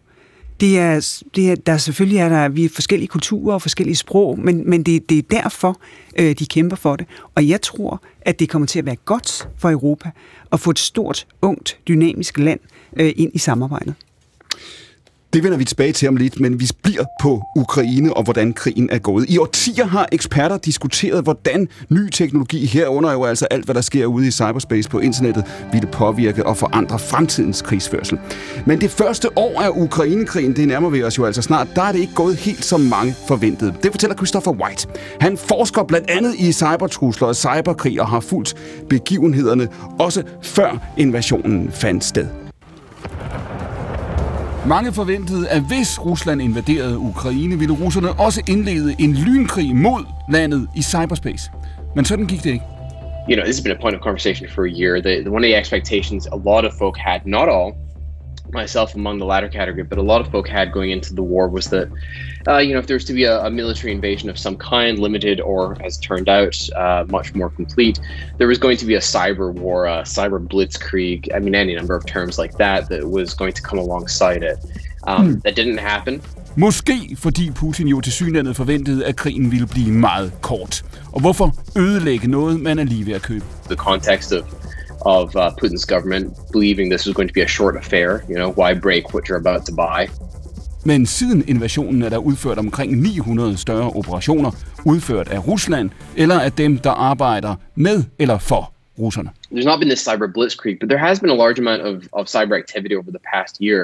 I think we're up at around 900 major um, cyber operation attacks from the Russians or increasingly from pro-Russian which usually means Russian government backed organizations, groups, collectives. Jeg spurgte Christopher White om den informationskrig, som Rusland fører mod Vesten, har forandret sig siden invasionen. Yeah, it's an interesting one. Um, it's a it's more of more of the same of, of what we saw prior to the invasion. Det er påfaldende, at for eksempel profilsider på sociale medier, der bringer russiske synspunkter, har meget få følgere. They have got extremely low uh, follower subscriber rates. Um, they're viewed by very few people across the West. Hvis meningen er at påvirke opinionen i Vesten, ja, så er projektet mislykket. If the Russians are attempting to uh, influence Western populations, um, you know, as a kind of second or third or fourth phase of the war, it's not being effective. It's not effective at all. I øvrigt er det ikke bare USA og Europa, som Rusland ønsker at påvirke, men også en række andre lande, hvor russerne har brug for forståelse mm. og opbakning. The Indians, the South Africans, the Brazilians, the Chinese to a lesser degree, but the Iranians, um, they have a presence in those information environments. And you can see the potential value in doing so, ensuring that public opinion uh, does not turn against the, um, the, the current position that many of these countries have taken. Jonas Pagello Plesner, kan vi være sikre på i USA og Europa, at vi vinder, kan man sige, diskussionen i det globale rum? Nu hører vi altså Christopher White her sige, at en del af russernes fokus, det går på at påvirke. Hvordan tænker man, hvordan diskuterer man i Brasilien, i Indien, i Sydafrika? Kan vi være sikre på, at resten af verden holder med os? Nej, ikke nødvendigvis, og det er også der, hvor jeg sådan set øh, var glad for den lille tilføjelse, han havde til sidst, hvor han jo startede med Chris White med at fortælle os, at Rusland det ikke rigtig havde virket. Så tror jeg netop meget, at den misinformation, de sender ud, og deres perspektiv, kan man sige, krigspropaganda også, kan man også kalde det, det er jo sådan set lige så meget, hvordan det netop påvirker i afrikanske lande, og jeg synes også, at også Kina er relevant i den sammenhæng, for der ser man, at de, øh, hvad hedder det, efter at være en lille smule i tvivl i starten, øh, i februar og marts, så rykkede de kinesiske statskontorer over til at tage russisk russisk indhold direkte, der nu filtreres ud, og de tager den anden vej, alt pro-Ukraine indhold ud. Det er også derfor, når man nogle gange diskuterer, er Kina øh, øh, hvad hedder det, med eller neutral i forhold til Rusland, så er det helt klart, hvis man ser den måde, der statsstyrede medier øh, giver information til deres egen befolkning, så den set, set ret ens med det, som, øh, som Rusland giver. Så jeg synes egentlig, det er nemlig en række andre steder, vi skal være bekymret for russisk misinformation. Ikke nødvendigvis, at man i Danmark eller Tyskland er en stor del af befolkningen sidder og hører uh, Russia Today eller Sputnik, men, men det er andre steder i verden, hvor man, man for eksempel som Ægypten, hvor man mm. jo mærker fødevarekrisen, og så får man et bud på igennem, øh, hvad hedder Russia Today eller nogle andre sociale medieprofiler, jamen det her det er alt sammen ukrainernes skyld, det er deres skyld, at I, I, I ikke har noget med. Og det er jo en fuldstændig ukorrekt øh, hvad hedder det, udlægning. Så der har vi faktisk en ret stor informationskamp, men som bare foregår måske lidt andet sted, end vi havde regnet med, den var. Margrethe Vestager, skal I i kommissionen, skal I være tydeligere? Skal man kunne høre EU i den globale debat? Skal man, hvis man sidder i Brasilien, i Indien, i Sydafrika og, og bliver mødt det her information, som kommer på en eller anden måde tilflyder ind fra de russiske myndigheder, skal der være et europæisk modsvar på det, som er tydeligere end det er nu? Ja, og, og det er der. Øh, for faktisk det er endnu værre end, end det, som Jonas lige sagde, fordi noget af det, som, øh, som ligesom er blevet skubbet derud, det er, at europæerne har startet den her krig for at forhindre øh, ukrainerne i at eksportere deres korn, sådan at, at øh, mennesker i Afrika kunne sulte, fordi vi i Europa kan ikke lide afrikanerne. Og øh, det er jo et fuldstændig øh, en, en ødelæggende øh, historie i forhold til de partnerskaber, som vi meget gerne vil have med en lang række lande på det afrikanske kontinent. Så derfor så er alle EU-repræsentationer jo øh, øh, aktiveret øh, i forhold til at være en aktiv del øh, af debatten i de lande, hvor vi ser, at, at russerne skubber den her meget, meget negative og, og helt forkerte øh, syn på krigen. Men det er vel også, Margrethe Vestager, et meget stort rolleskift, som EU-kommissionen, du og dine kolleger er ude i nu. I er vant til, øh, correct me if I'm wrong, I er vant til at sige, at vi arbejder pragmatisk, stille, øh, øh, forsigtigt. Vi behøver ikke lave så meget ballade. Vi behøver ikke gå ud i det offentlige rum. Det vi har set, også under von der Leyen og her øh, de senere år, det er vel også, at, at EU er ved at begynde at tænke på sig selv som en aktør, der skal have en stemme, og at den stemme skal høres? Det, det som har været paradokset i, i de seneste år, det er, at det enkelte medlemsland kan kun levere i fuld skala, mm-hmm. hvis Europa også er stærkere. Altså det er ikke et nulsumspil mellem det enkelte medlemsland og Europa som sådan. Og det startede jo under pandemien med, med coronapas, med vaccineaftale, så, så europæerne kunne blive øh, vaccineret, øh, og vi kunne øh, eksportere vacciner ud af Europa. Så, så derfor så har der været en anden rolle. Ikke fordi traktaten har, har ligesom sanktioneret det, men fordi virkeligheden har drevet på øh, og at der var et, øh, en efterspørgsel efter, at man leverede, sådan at landene kunne levere til deres borgere. Men der er noget ved den her situation. Der er noget med Ukrainekrigen, og du siger før, du svarer meget kort og kontant og siger, at vi står sammen med Ukraine. Vi hører von der Leyen. Hun sagde det samme øh, øh, efter invasionen sidste år, sagde, e at EU står sammen med Ukraine. Vi, vi, vi, I er også som institution ved at bevæge jer fra en form for, hvad skal vi sige, altså lidt, lidt neutralitet, en mere neutral rolle til at sige, I skal, I skal være tydeligere. I bliver tydeligere, I har ikke noget valg. Vi bliver tydeligere, øh, fordi at både øh, Europaparlamentet, hvor folkets øh, direkte valgte, folkevalgte sidder, mm. og, øh, og ministerrådene og EU-rådet er fuldstændig enige. Og så er det vigtigt, at en aktør som øh, EU-kommissionen er klar i, øh, i vores budskaber. Hvad risikerer Christian Tusinddal? Den her debat, det, den kender du. Ikke? Der er få debatter, du kender bedre end den her EU-debat. Hvad risikerer Margrethe Vestager og hendes kolleger ved, at EU bliver tydeligere i forhold til Brasilien, Indien og Sydafrika? Jo tak, men også i forhold til de europæiske befolkninger? Øh, jamen hele udfordringen her, det er jo, om der sådan er en statsanerkendt øh, sandhed, øh, og, og hvad er det, man bevæger sig ud i, når man kommer fra, fra Bruxelles, så vil ikke det ud over for eksempel det afrikanske kontinent på vegne af de europæiske øh, borgere, og også jo, at der er forskellige opfattelser i Europa, man bliver nødt til at anerkende. Ikke i forhold til, tror jeg egentlig, så meget i forhold til det med Rusland, fordi det tror jeg egentlig, der er en rimelig konsensus om, at, at det, de gør i forhold til Ukraine, det er selvfølgelig øh, fuldstændig øh, vanvittigt, og, og de burde trække sig hjem øh, øjeblikkeligt. Men, men vi skal bare lige huske på, at det er jo ikke lang tid siden, der var det ikke Rusland, vi talte om, lavede den her påvirkningsstrategi over for, for tredje lande. Det var jo Kina.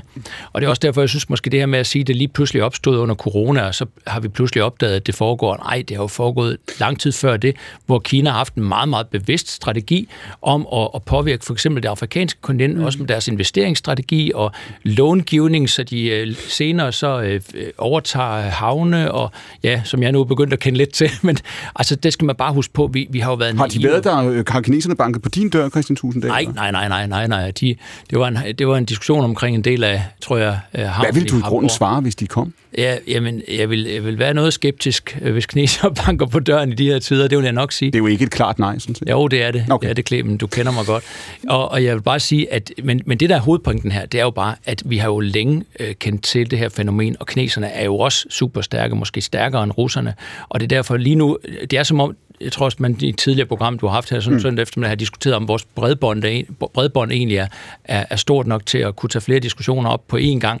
Men altså, vi har jo den her tendens til, at nu er det meget Rusland og Ukraine, vi kigger på, men, men Kina skal vi bestemt ikke og lad mig lige, øh, underkende. Lad mig lige, det var også derfor, vi hørte Stoltenberg jo faktisk, i, i, for det er ikke mange minutter siden, vi hørte von der Leyen, hvad hun står og siger i Kiev, vi hører, hvad Stoltenberg har været ude og, og, og sige i Tokyo, hvor han jo siger, at det her det hænger, det hænger sammen. Lad mig prøve at holde fast i din, din første pointe her, Tusinddal. Du siger, der er, mener du, i Danmark og i Europa en konsensus omkring Ukraine. Vi er ikke glade for det, Rusland har gjort. Der siger du, der er en anden konsensus. Som jeg hører dig, siger du, der vil du, vil du sige, at man skal være forsigtig med at overspille det. Man skal være forsigtig med at tro, at fordi at, at europæerne har et, et måske et fælles billede af Ukraine og Rusland, at det så betyder, at vi ser ens på resten af verden? Ja, altså det, vi, hvis vi lige går et par år tilbage, så havde vi en kæmpe diskussion omkring øh, amerikanernes valg af, af præsident øh, Trump øh, og de ting, der rørte sig omkring det. Vi har haft kæmpe diskussioner omkring det her med Brexit, som britterne har for foretaget. Så der er, nogle, der er nogle ting, hvor det der med, at man tænker, der er sådan en sandhed i tingene, der er sådan en nødvendighedslogik af, hvad man skal og ikke skal. Altså det er der ikke. Demokrati handler jo om pluralisme. Det handler om, at vi, jeg deler os efter anskuelse, som der var en, en meget berømt øh, mand, der, der sagde engang for mange år siden øh, her i Danmark. Øh, og, og det skal man jo også anerkende, og det er derfor, det er at gå på en knivsæk, når man begynder at operere sig ind, eller komme ind på, på det her. Det tror jeg også, der er nogen, der er bevidst om, altså må jeg sige, fordi man, man har måske også øh, lært lidt af, at når man har været ude med nogle bombastiske, bombastiske meldinger sådan i forhold til, hvordan man, man, man, hvad der er politisk klogt at gøre, at mm-hmm. så kan man lynhurtigt komme til at bevæge sig ud i noget, hvor man også kommer i kamp med rigtig mange i sin egen befolkning. Det, jeg forstod det ikke helt. Men, men, øh, men det er så også, hvad det er. Fordi, det var en advarsel, Margrethe Vestager, til jer. Ja, oh, men, men bare lige først en sådan meget konkret kommentar, fordi øh, i, i fuld enighed øh, har vi jo i Europa investeret massivt i en lang række afrikanske lande. Faktisk langt mere, end kineserne har. Men, øh, men da jeg for eksempel var i, øh, øh, i, øh, i, i Tanzania for nogle år siden, jamen der var det, øh, der var det kinesiske øh, flag, der vejede hen over øh, gaderne.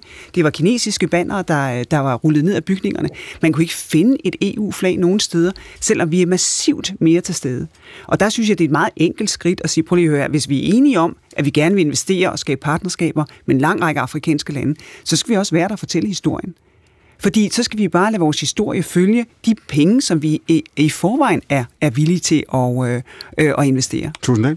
Jo, men, men det er bare for lige at anskueliggøre måske det her, min pointe med, at øh, hvad er politik og hvad består det af? Altså det er jo ikke ret lang tid før Rusland invaderer Ukraine, at Tyskland som et jo meget, meget stort øh, toneangivende land i det europæiske, og dermed jo selvfølgelig også en stor påvirkning af, hvad man, hvad man skal tænke i, i Bruxelles, øh, jo faktisk havde et meget, meget tæt øh, samarbejde med, med Rusland om at få endnu mere øh, gas fra, fra Rusland.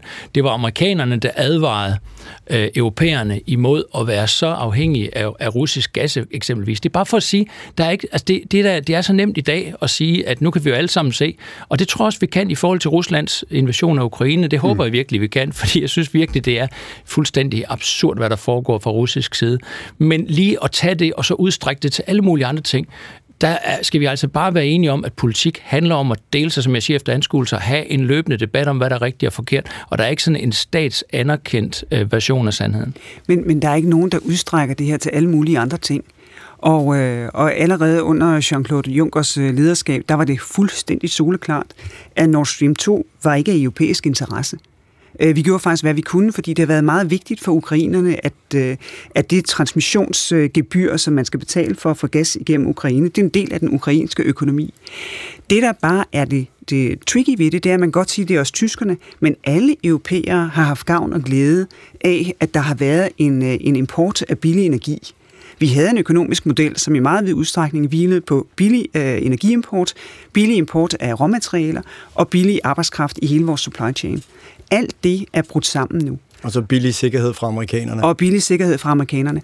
Og derfor så er vi jo ved at, at genopbygge en europæisk øh, model, hvor vi i meget videre udstrækning, synes jeg, skal være villige til at betale for vores sikkerhed ved at få vores energi fra flere forskellige kilder. Meget mere fra Europa selv, altså helt den vedvarende energi selvfølgelig.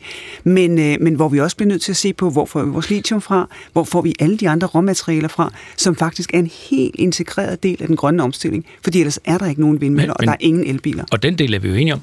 Altså, den del er vi enige om. Det, jeg tror, jeg, jeg forsøger at sige, det er jo, at... Altså, tag nu 2014, mm-hmm. der invaderer Rusland Krim.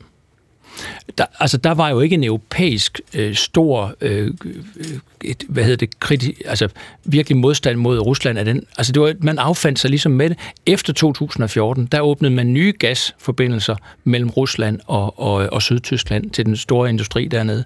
Og det er bare for at sige, at, at, at politik er jo det her med hele tiden at diskutere, hvad er det rigtige, og vi er jo alle sammen blevet overrasket over, hvad det er, der foregår nu. Hvad tror du, øh, Christian Tusinddal, her? Nu har vi set Scholz, der var en relativt ny tysk kansler, da det her fandt sted. Det er snart et år siden, at han stod og talte om det her tideværv. Han øh, erklærede det i det tyske parlament, og der var mange, der tænkte i Tyskland, også andre steder, også i København.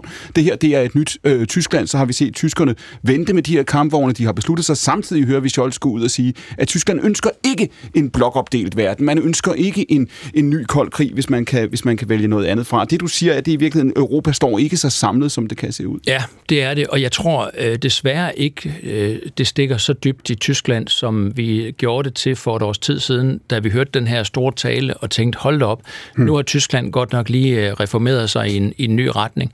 Jeg synes også, det her forløb, vi har haft omkring de her Leopard-kampvogne, øh, som ukrainerne ønsker sig, og som nogle lande, der har dem jo i situationstegn bare skal have tilladelse fra tyskerne til at måtte give Ukraine, der har tyskerne jo været utrolig langsomlige i deres beslutning. Øh, nu er de gudskelov frem mm. til, at det må man gerne give ukrainerne, men det har godt nok taget lang tid. Det siger Christian Tusinddal. Hvad er det, der venter USA og Europa på sigt, ikke mindst i cyberspace? Jeg spurgte Christopher White, og han svarede sådan her. It's, it's an information war that will begin with the Russians in particular. I USA og Europa må vi forstå, at vi befinder os i en langvarig informationskrig, ikke mindst med Rusland. It's uh, subversion, um, degradation of the fundamentals of our civic discourse, um, and general disruption. Målet er at splitte os, så vi ikke kan bruge de styrker, vi har. Preventing us from being unified, from, from, from acting on our, our, our prosperity and our unity to support uh, the Ukrainians now and maybe others in years to come. Spørgsmålet er jo også, hvor effektiv den russiske informationskrig mod Ukraine kan siges at have været. Yeah, it's it's a really interesting question. So since 2014, um, the Ukrainian society has essentially been under siege. Um, it's created certainly a, a kind of a fortress mindset um, in Ukraine. På en måde har Ukraine været under belejring siden 2014, og det har skabt en mentalitet i landet, som befandt man sig på et fort. Even before the war started, you had um, it be a fact of life in, in parts of Ukraine that um, you wouldn't necessarily be able to access the ATM. You'd go to the subway station and uh, the, the ticket machine wouldn't work because the networks were being disrupted. They were down or whatever, right? Data would not be reliable. Når kontant- og billetautomaterne ikke virker, så skaber det en fælles bevidsthed om, at man ikke altid kan regne med teknologien, og man ikke altid kan stole på den information, man får. Og det er en bevidsthed, vi ikke har i USA og i Europa. The, the broad scoped idea for you know going on almost a decade now that any piece of information encountered on social media could hmm. involve you know Russian disinformation. That really does something to the mindset of a society as a whole. And it does something that's quite hard to from our point of view in the west instill in a population that's not under such direct attack that kind of resilience be skeptical distrust the things you see. How do we apply that here since we are not under such direct threat Internettet gør så meget så let og så nemt for os, at vi har svært ved at sige ja til regulering af det, med mindre vi står over for en eksistentiel trussel. But the convenience of, of what the internet brings us is so substantial that absent some large scale outside threat, like the existential threat of a Russian invasion, it's difficult to see how government can really compel society um, towards better behavior. Det er simpelthen svært at få os til at ændre adfærd, eller få os til at bakke op bag institutioner, der vil begrænse og styre nettet.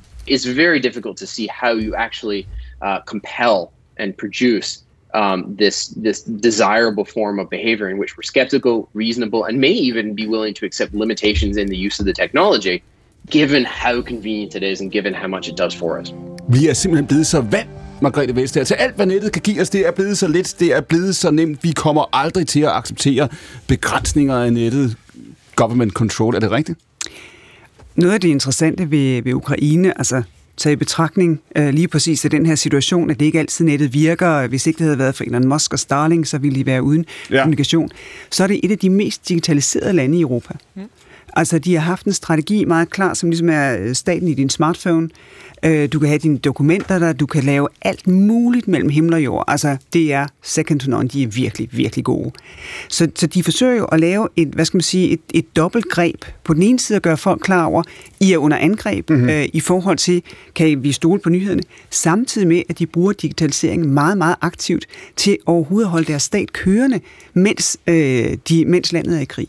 Men det argument, som Christopher White laver her, det er jo, at han siger, hør her, hvis der står russiske øh, tropper helt bogstaveligt talt nede i, i hovedgaden, så vil du finde dig i ting, så vil du tænke, okay, godt, øh, jeg forstår godt, at staten skal fylde noget her, jeg forstår godt, at nettet skal være underlagt nogle begrænsninger. Hvis ikke vi er der, hvad vi jo ikke er, øh, 7, 9, 13 øh, øh, endnu, ha, så kommer vi ikke til at acceptere det her. Så der vil der dybest set være nogen, der siger, at vi vil hellere, øh, vi vil hellere snydes, vi vil hellere modtage al vores spam, vi vil hellere modtage al vores propaganda, vi vil dybest set hellere, Margrethe Vestager, være udsat for, hvad Rusland er ude på, end vi vil have EU eller andre til at regulere, hvad vi får. Jamen, det, det vil være sådan lidt øh, en, en lidt forsinket reaktion, fordi Europaparlamentet øh, og rådet har jo lige med massivt flertal øh, vedtaget ny lovgivning, som både gør det mere sikkert øh, at handle på nettet, fordi mm. man skal, ligesom, det skal være rigtige forretninger, så man kan få sin garanti, hvis der er et problem med produktet, men, men jo også i forhold til, øh, til hver, hvert enkelt land. Altså i Danmark, der er hadsk tale er forbudt, nu bliver der sat et system op, sådan at det forbud, som vi har offline, det faktisk også eksisterer online. Mm. Og, øh, og det digitale marked bliver også reguleret på en måde, som det aldrig har været reguleret før. Og der er meget, meget bred konsensus øh, om det her i Europa. Er der det, Jonas Barretto Plæsner? Altså ser vi en udvikling nu på nettet? Fordi det her jo, kan jeg hilse at sige, noget vi har diskuteret i årtier. Øh, tænker du, politikere i demokratiske lande kan godt sætte rammer for det her, eller, eller, eller bliver det stort set umuligt? Vi ser Rusland skille sit eget net fra, vi vender vi tilbage til uh, senere med Christopher White, vi ser Kina gøre, gøre det samme. Er vi i demokratiske lande klar til at, at bringe det her under en eller anden form for kontrol? Altså, jeg er lidt også uenig der i udgangspunktet. Altså, jo, der skal en vis regulering til. Jeg synes, det EU har, har, har lavet der, som Margrethe Vestager også skitterer, er alt i alt udmærket lovgivning, men det handler det jo noget helt andet end den type regulering, som Rusland foretager, som den type, som særligt Kina, mm. der siden 2009 afkoblede sig det globale internet, skabte sin egen Great Firewall og holder alle, hvad hedder det, borgere ligesom inden for det og en informationsboble. Altså, så det vi taler om, når vi taler om regulering, så er det jo no- nogle helt andre, meget mindre greb. Altså, der skal grundlæggende være ytringsfriheden er jo sådan set den frie verdens et af de største våben, så den skal jo på en eller anden måde vedvarende hele tiden beskyttes, også på sociale medier. Men det er klart, at en russisk bot ja. har ikke samme stemmeret i Danmark, som en dansk borger har. Jo, så på du, den måde er der nogle no, no, ting, der, der er anderledes. Du får det til at lyde dejligt simpelt. Det er det jo ikke, Jonas Parello Plæsner. Det er det jo ikke, når man sidder hverken som bruger og møder alt muligt og tænker, hvad, hvad fanden er det, jeg læser nu? Hvem har betalt det? Hvem skriver til mig nu? Det er det ikke, hvis man er øh, et, et, en udbyder af en eller anden form for tjeneste. Der står man over for alle mulige valg. Det samme gælder jo altså øh, øh de stakkels politikere her. Senest, apropos diskussionen med Elon Musk, apropos Starlink og, og, og, og Twitter, det er jo en kæmpe magtkamp. Det er jo et kæmpe råd, ikke? Jo, men der er jo, altså, nu siger du jo selv gennemsigtighed. Du vil gerne vide, hvem er det, der skriver til mig der. Altså, det er jo mm. noget, det kan man jo godt sætte igennem meget mere tydeligt. Det vigtige er jo bare, at vi ikke på en eller anden måde grundlæggende reducerer ytringsfriheden ind i vores egen lande, fordi så får vi jo sådan set den verden, som kinesere og russere gerne vil skabe, og det er jo det, vi skal undgå. Sammen med, med amerikanerne, så har vi været drivende på, på noget, som hedder uh, Declaration of the Future of the Internet, mm. som ligesom er, hvad er det for nogle frihedsrettigheder, som er, er helt afgørende for, at vi synes, at internettet faktisk er noget, der støtter vores demokratier. Og jeg tror, i talende stund, der er der 88 lande, der har skrevet under. Så, så, øh, så jeg ser det samme i forhold til Kina og i forhold til Rusland, men jeg ser også, at der er et meget stærkt drive, og at digitalisering bliver en ny måde at diskutere øh, menneskerettigheder på, diskutere øh, UN, øh, FN's øh, charter på, fordi det bliver så konkret, om, om man faktisk kan sige, hvad man gerne vil, om man har Men, ret til at få informationer eller ej. Og der er dem, der vil sige, Margrethe Vestager, altså en ting, nu diskuterer vi truslen fra Rusland, truslen fra Kina, noget andet er uh, tech-giganterne, dem forhandler du meget med. Du havde møde med TikTok, hvornår var det? Det var i forrige uge, tænker jeg. Hvordan gik det? Jamen, øh, er der nogen, der gerne vil øh, overholde alle regler, så skulle jeg hilse at sige, så er det TikTok. Er det rigtigt? Om de gør det? Lavet i dansevideo? Nej, det gjorde jeg ikke på TikTok, og det er ikke kun, fordi jeg ikke danser godt. Øh, så, øh, så nej, de er, de er meget optaget af, at øh, folk, som, øh, som håndhæver lovgivning i Europa, de ser, at de gør deres bedste. Og du vil jo selvfølgelig sige, hvis jeg spørger dig, ja, I kan godt holde trit. I kan holde trit med TikTok og med Twitter og med det, der kommer på den anden side af hjørnet. Ikke? I, har, I har know-how, I har mulighed for at regulere og være på højde, på omgangshøjde med tech igen. Det er en meget, meget stor udfordring at være på omgangshøjde. Fordi øh, vi, er et, vi er et offentligt system, vi har selvfølgelig begrænsede ressourcer. Mm. Øh, en række af de her virksomheder, de har de facto ubegrænsede ressourcer. Så hvis de, om man så må sige, vendt rogue, øh, altså ikke var, var sige, en, en egentlig borger, som ville overholde lovgivningen øh, i Europa, så er det klart, så vil vi være et helt andet sted.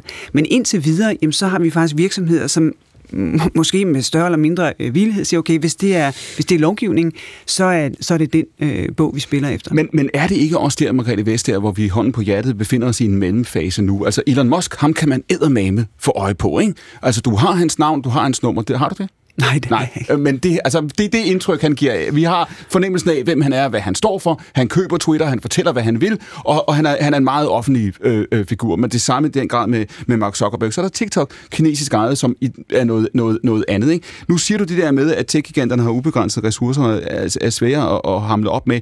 Næste gang, lige om et øjeblik om det næste hjørne, så vil dine modstandere, de tech-giganter, der sidder på den anden side af bordet, der ved du ikke, hvem der ejer dem. Du ved ikke, hvem der står for det. Du ved ikke, hvem du skal skrive til, fordi så vil øh, ejerkredsen kredsen og strukturen være, være langt mindre uigennemsigtig. Er det ikke sådan, det bliver?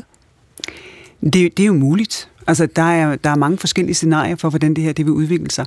Og det er jo derfor, at det, der er den egentlige test i øjeblikket, det er, at når vi virkelig gør mm-hmm. den lovgivning, som lige er blevet vedtaget, mm-hmm. og skal håndhæve den, at, at vi så kan gøre det. Og det, øh, det er jo i sagens natur en af mine absolute topprioriteter øh, i forhold til at få vedtaget lovgivning. Det er, at borgerne kan se, det virker faktisk også i virkeligheden. Katrine Dias, der er noget omkring frihed her. Der er noget omkring, hvordan vi oplever nettet, og hvordan vi ser på det. Jeg tror, at mange af os bevidst og ubevidst ser nettet som et frit rum. Vi tænker, hey, nu møder jeg øh, alt, hvad folk vil mig. Nu åbner jeg op. Jeg er fri til at skrive, hvad jeg vil, til at gennemskue, hvad jeg vil. Og det der med, at det er øh, øh annoncefinansieret store del af det, at det er drevet af andre interesser. Der er nogen, der vil mig noget. Der er algoritmer, der fodrer mig helt bestemte verdensbilleder, som jeg ikke selv kan overskue. Det er, det er også imod. Har vi et andet, også skal vi sige, psykologisk problem her med at, at overskue det her og forstå, at vi måske ikke er så frie, som vi gerne vil være? Ja, det, det, det, det tror jeg, vi har. Og øh, det er også vigtigt, øh, som allerede er, er blevet sagt, det, det handler om at holde fast i internettet som, som det demokratiske, stærke værktøj, det er tænkt som. Mm. Er det muligt, at... Fordi jeg vil sige, har vi brug for en regulering af internettet? Absolut. Mm. Det har vi. Men kan det lade sig gøre? Der er et stort spørgsmålstegn. Sofie Gro, du er jo ikke den politiker, som du også nævnte i Team 1, så du er også, du er også øh, psykolog her. Det vi oplever nu, og det er dem, vi står med, børn og unge, de generationer, der bliver unge nu, det er de første generationer, som er vokset op med det her, ikke? Øh, og som dybest set ikke har set øh, iPhone og, og iPad'en blive introduceret. De har aldrig øh, øh, øh, kendt andet. Øh, den mistrivsel, vi ser i de her år i, øh, i Danmark, i de her unge generationer, hvor meget det kan spores tilbage til det her, tror du? Øhm, altså, forskningen viser jo, at det i hvert fald kan spores tilbage øh, øh, på de sociale medier, og øh, man kan sige, at de her algoritmer, vi ser, er jo også lavet til at være usynlige for os, øh, men de styrer i den grad vores adfærd, og, øh, og, det, og man kan sige, at data er blevet det nye olie, øh, så det, det er en kæmpe, kæmpe industri, øh, der styrer vores øh, selvværd, der styrer vores adfærd, og, øh, og, og som... Øh, overhovedet ikke øhm, øh, beskytter de unge, og derfor tænker jeg også, at der i høj grad også er brug for, at vi i skolerne øh, sætter ind øh, på det her område, så at man også øh, kan øh, blive bedre til at navigere på de sociale medier og få en bedre øh, forståelse for, hvordan det påvirker en psykologisk. Men du nævnte før, Christian Tusinddal, vi diskuterede det der med, øh, hvad Margrethe Vester advarede mod at sige, man skal ikke tænde for Facebook, det var det, du sagde, Margrethe, man skal ikke tænde for Facebook og tro, nu hører man, nu er det den, den, den nøgenlagte folkesjæl, man ser. Ja? Jeg tror, en, en god... Øh, altså, det er ikke, vi taler ikke om et græn skepsis, man skal anvende her. Vi taler om, om skovlfulde. ja. Og det er, hvor meget, hvad, hvad tænker du om det, øh, Christian Tusinddal? Fordi der er jo to historier her. Der er dem, der siger, hov, de her sociale medier, den her udvikling, den er kørt af store forretningsinteresser og algoritmer, vi ikke kan gennemskue. Og så er der de andre, der fastholder og siger, hør her, det her det er en kæmpe demokratisering. Det vi har set, det vi så i præsidentvalget med Trump på den ene side, Bernie Sanders på den anden, det vi har set med Brexit, det vi har set med alle mulige andre dagsordner, det kunne være Greta Thunberg og klimadagsordnen. Det er borgere, som får ordet på en måde, de ikke gjorde for 30 år siden, tager det ved nettet. Det er jo den... Øh det er jo den positive version af det, og, og det kan det jo også bruges til. Men det har også den negative øh, side i sig, at det kan komme til at styre os, uden at vi egentlig tænker over det. Og det er jo de her algoritmer, vi efterlader alle mulige steder, som, øh, som så styrer, hvad vi kommer ind og ser, og hvad vi bliver påvirket af osv. Og, og det er derfor, jeg synes, at den her diskussion handler om mange forskellige ting, fordi mm. når, når Margrethe Vestager starter med at sige blandt andet omkring regulering af, hvis man går ind og handler på nettet, så skal man have den samme beskyttelse som forbruger, som hvis man handler i en fysisk butik. Det synes jeg jo er super godt. Øh, og, og så kan man jo udstrække det, men der hvor det handler om, at vi i virkeligheden bliver styret, der er det jo en ubehagelig øh, kendskærning. Og, og der tænker jeg, altså om man kan lave sådan nogle greb, som at de her, man efterlader cookies hos, om de i virkeligheden kunne være forpligtet til en gang hvert halvår eller et eller andet, og fortælle os som forbrugere, hvad, hvad de egentlig bruger vores oplysninger mm. til. Altså fordi jeg tror, det vil være en øh, pædagogisk effekt for mange af os, der lige downloader en ny app og siger okay til alle de der ting nede i bunden, som de beder os om at sige okay til. Øh, hvis vi vidste, hvad det egentlig er, øh, alle de her aktører bruger, den viden, de samler om os, øh, til. Altså, de sælger jo de oplysninger til, til tredjeparter, tjener masser af penge på det, øh, og, og det kan bruges øh, positivt til at lokke os hen på et bestemt musikstykke. Jeg tror, jeg diskuterede med Vestager en gang, hvor hun sagde, at det var dejligt nok, der kom sådan nogle øh, forslag til musikstykker, ja. man godt kunne lide, men det kan jo også bruges til at få os til at stemme måske mm. på en bestemt måde til et valg, som, øh, fordi vi troede... Hvad for noget musik kandidat, anbefaler algoritmen dig? Christian? Ja, det er jo det. Ja. Jeg tror, det er Phil Collins og Elton John og sådan noget god gammel musik. Nogle i min generation rigtig godt kan lide at høre. But seriously? Absolut. Ja, men lad os lige prøve at holde fast i den, fordi det, det du vil svare, Margrethe Vestager, øh, Tusinddal her nu, det er, at du vil sige, en del af det er allerede på plads, ikke? Eller hvad? Jo, lige præcis. Øh, den lovgivning, som er vedtaget, den gør, at, at for eksempel Facebook skal være særlig opmærksom på at beskytte mindreårige. Og, og det bliver jo meget interessant at se, hvordan Facebook vil efterleve det i Europa, og så sige til amerikanske forældre, nej, der er ikke en amerikansk lovgivning, så derfor vil vi ikke tage det samme hensyn til mindreårige i USA. Fordi der er, der er massive problemer. Noget af det, af det, som lige blev, blev talt om, det er jo, at, at mobning holder jo ikke op, når du går hjem fra skole. Den fortsætter, og den fortsætter, og den fortsætter. Der har været de mest tragiske historier. Og det, at, at øh, de store virksomheder de bliver forpligtet til at vurdere, er vores tjenester overhovedet sikre? Altså de her spørgsmål, der har været rejst af, af, af Instagram, i særlig grad øh, farlige for unge kvinders øh, mentale sundhed, det vil de blive tvunget til at forholde sig til. Og der bliver sat grænser for, hvilke data må man overhovedet samle sammen, og hvilke data må man overhovedet kombinere. Fordi vi er udsat for så et massivt pres. Og selve ideen om det, som man kalder dark patterns, mm. altså at du kan blive styret hen et sted, øh, det bliver forbudt. Sofie Groth, tror du på det? Tror du på, at man kan lave lovgivning, at man kan lave systemer, som er, er foran de her aktører, eller bliver man nødt til at lære nye generationer? Bliver vi alle sammen nødt til at lære, hør nu her, det handler om, hvad, hvad vi selv gør, og måske skulle vi tage og slukke for alt det her og gå ud i solskin? Jeg tror, det er lidt en blanding, altså fordi at, øh, det er også øh, begrænset, hvor meget vi kan regulere. Så jeg tænker, at vi skal gøre, hvad vi kan øh, for at regulere Facebook og Instagram, samtidig med, at vi skal oplyse de unge øh, så vi gør dem øh, mere bevidste om, øh, hvordan de skal navigere i det. Hmm. Hvad skal verden forvente af Rusland i de kommende år? Ikke mindst i cyberspace. Også det har Christopher White et bud på. In the year, two years, three, four years to come, bear in mind that you've got an isolated Russia. Um, the new normal will be that that uh, continues. Um, there's no way that the Russians are going to suddenly get less isolated as this war continues. Sanctions are probably going to increase. They've also taken steps to really shut off their local internet. They've taken the, the China uh, route, so to speak. Rusland står til kun at blive mere isoleret i fremtiden. Ligesom Kina er man begyndt at skille sit eget internet fra, og i de kommende år vil man se på, hvilke midler man har til rådighed for at kunne konkurrere med Vesten. They are going to increasingly turn to these, you know, lesser mechanisms of power. We often think of them. Um, I mean, poisoning, assassinating people, but dark money, um, energy uh, coercion, cyber operations, information warfare, in order to create effects to build favorable conditions elsewhere in the world. Rusland vil bruge alt fra gift til angreb i cyberspace. Og her kan en ny sårbarhed for Vesten vise sig at være kunstig intelligens.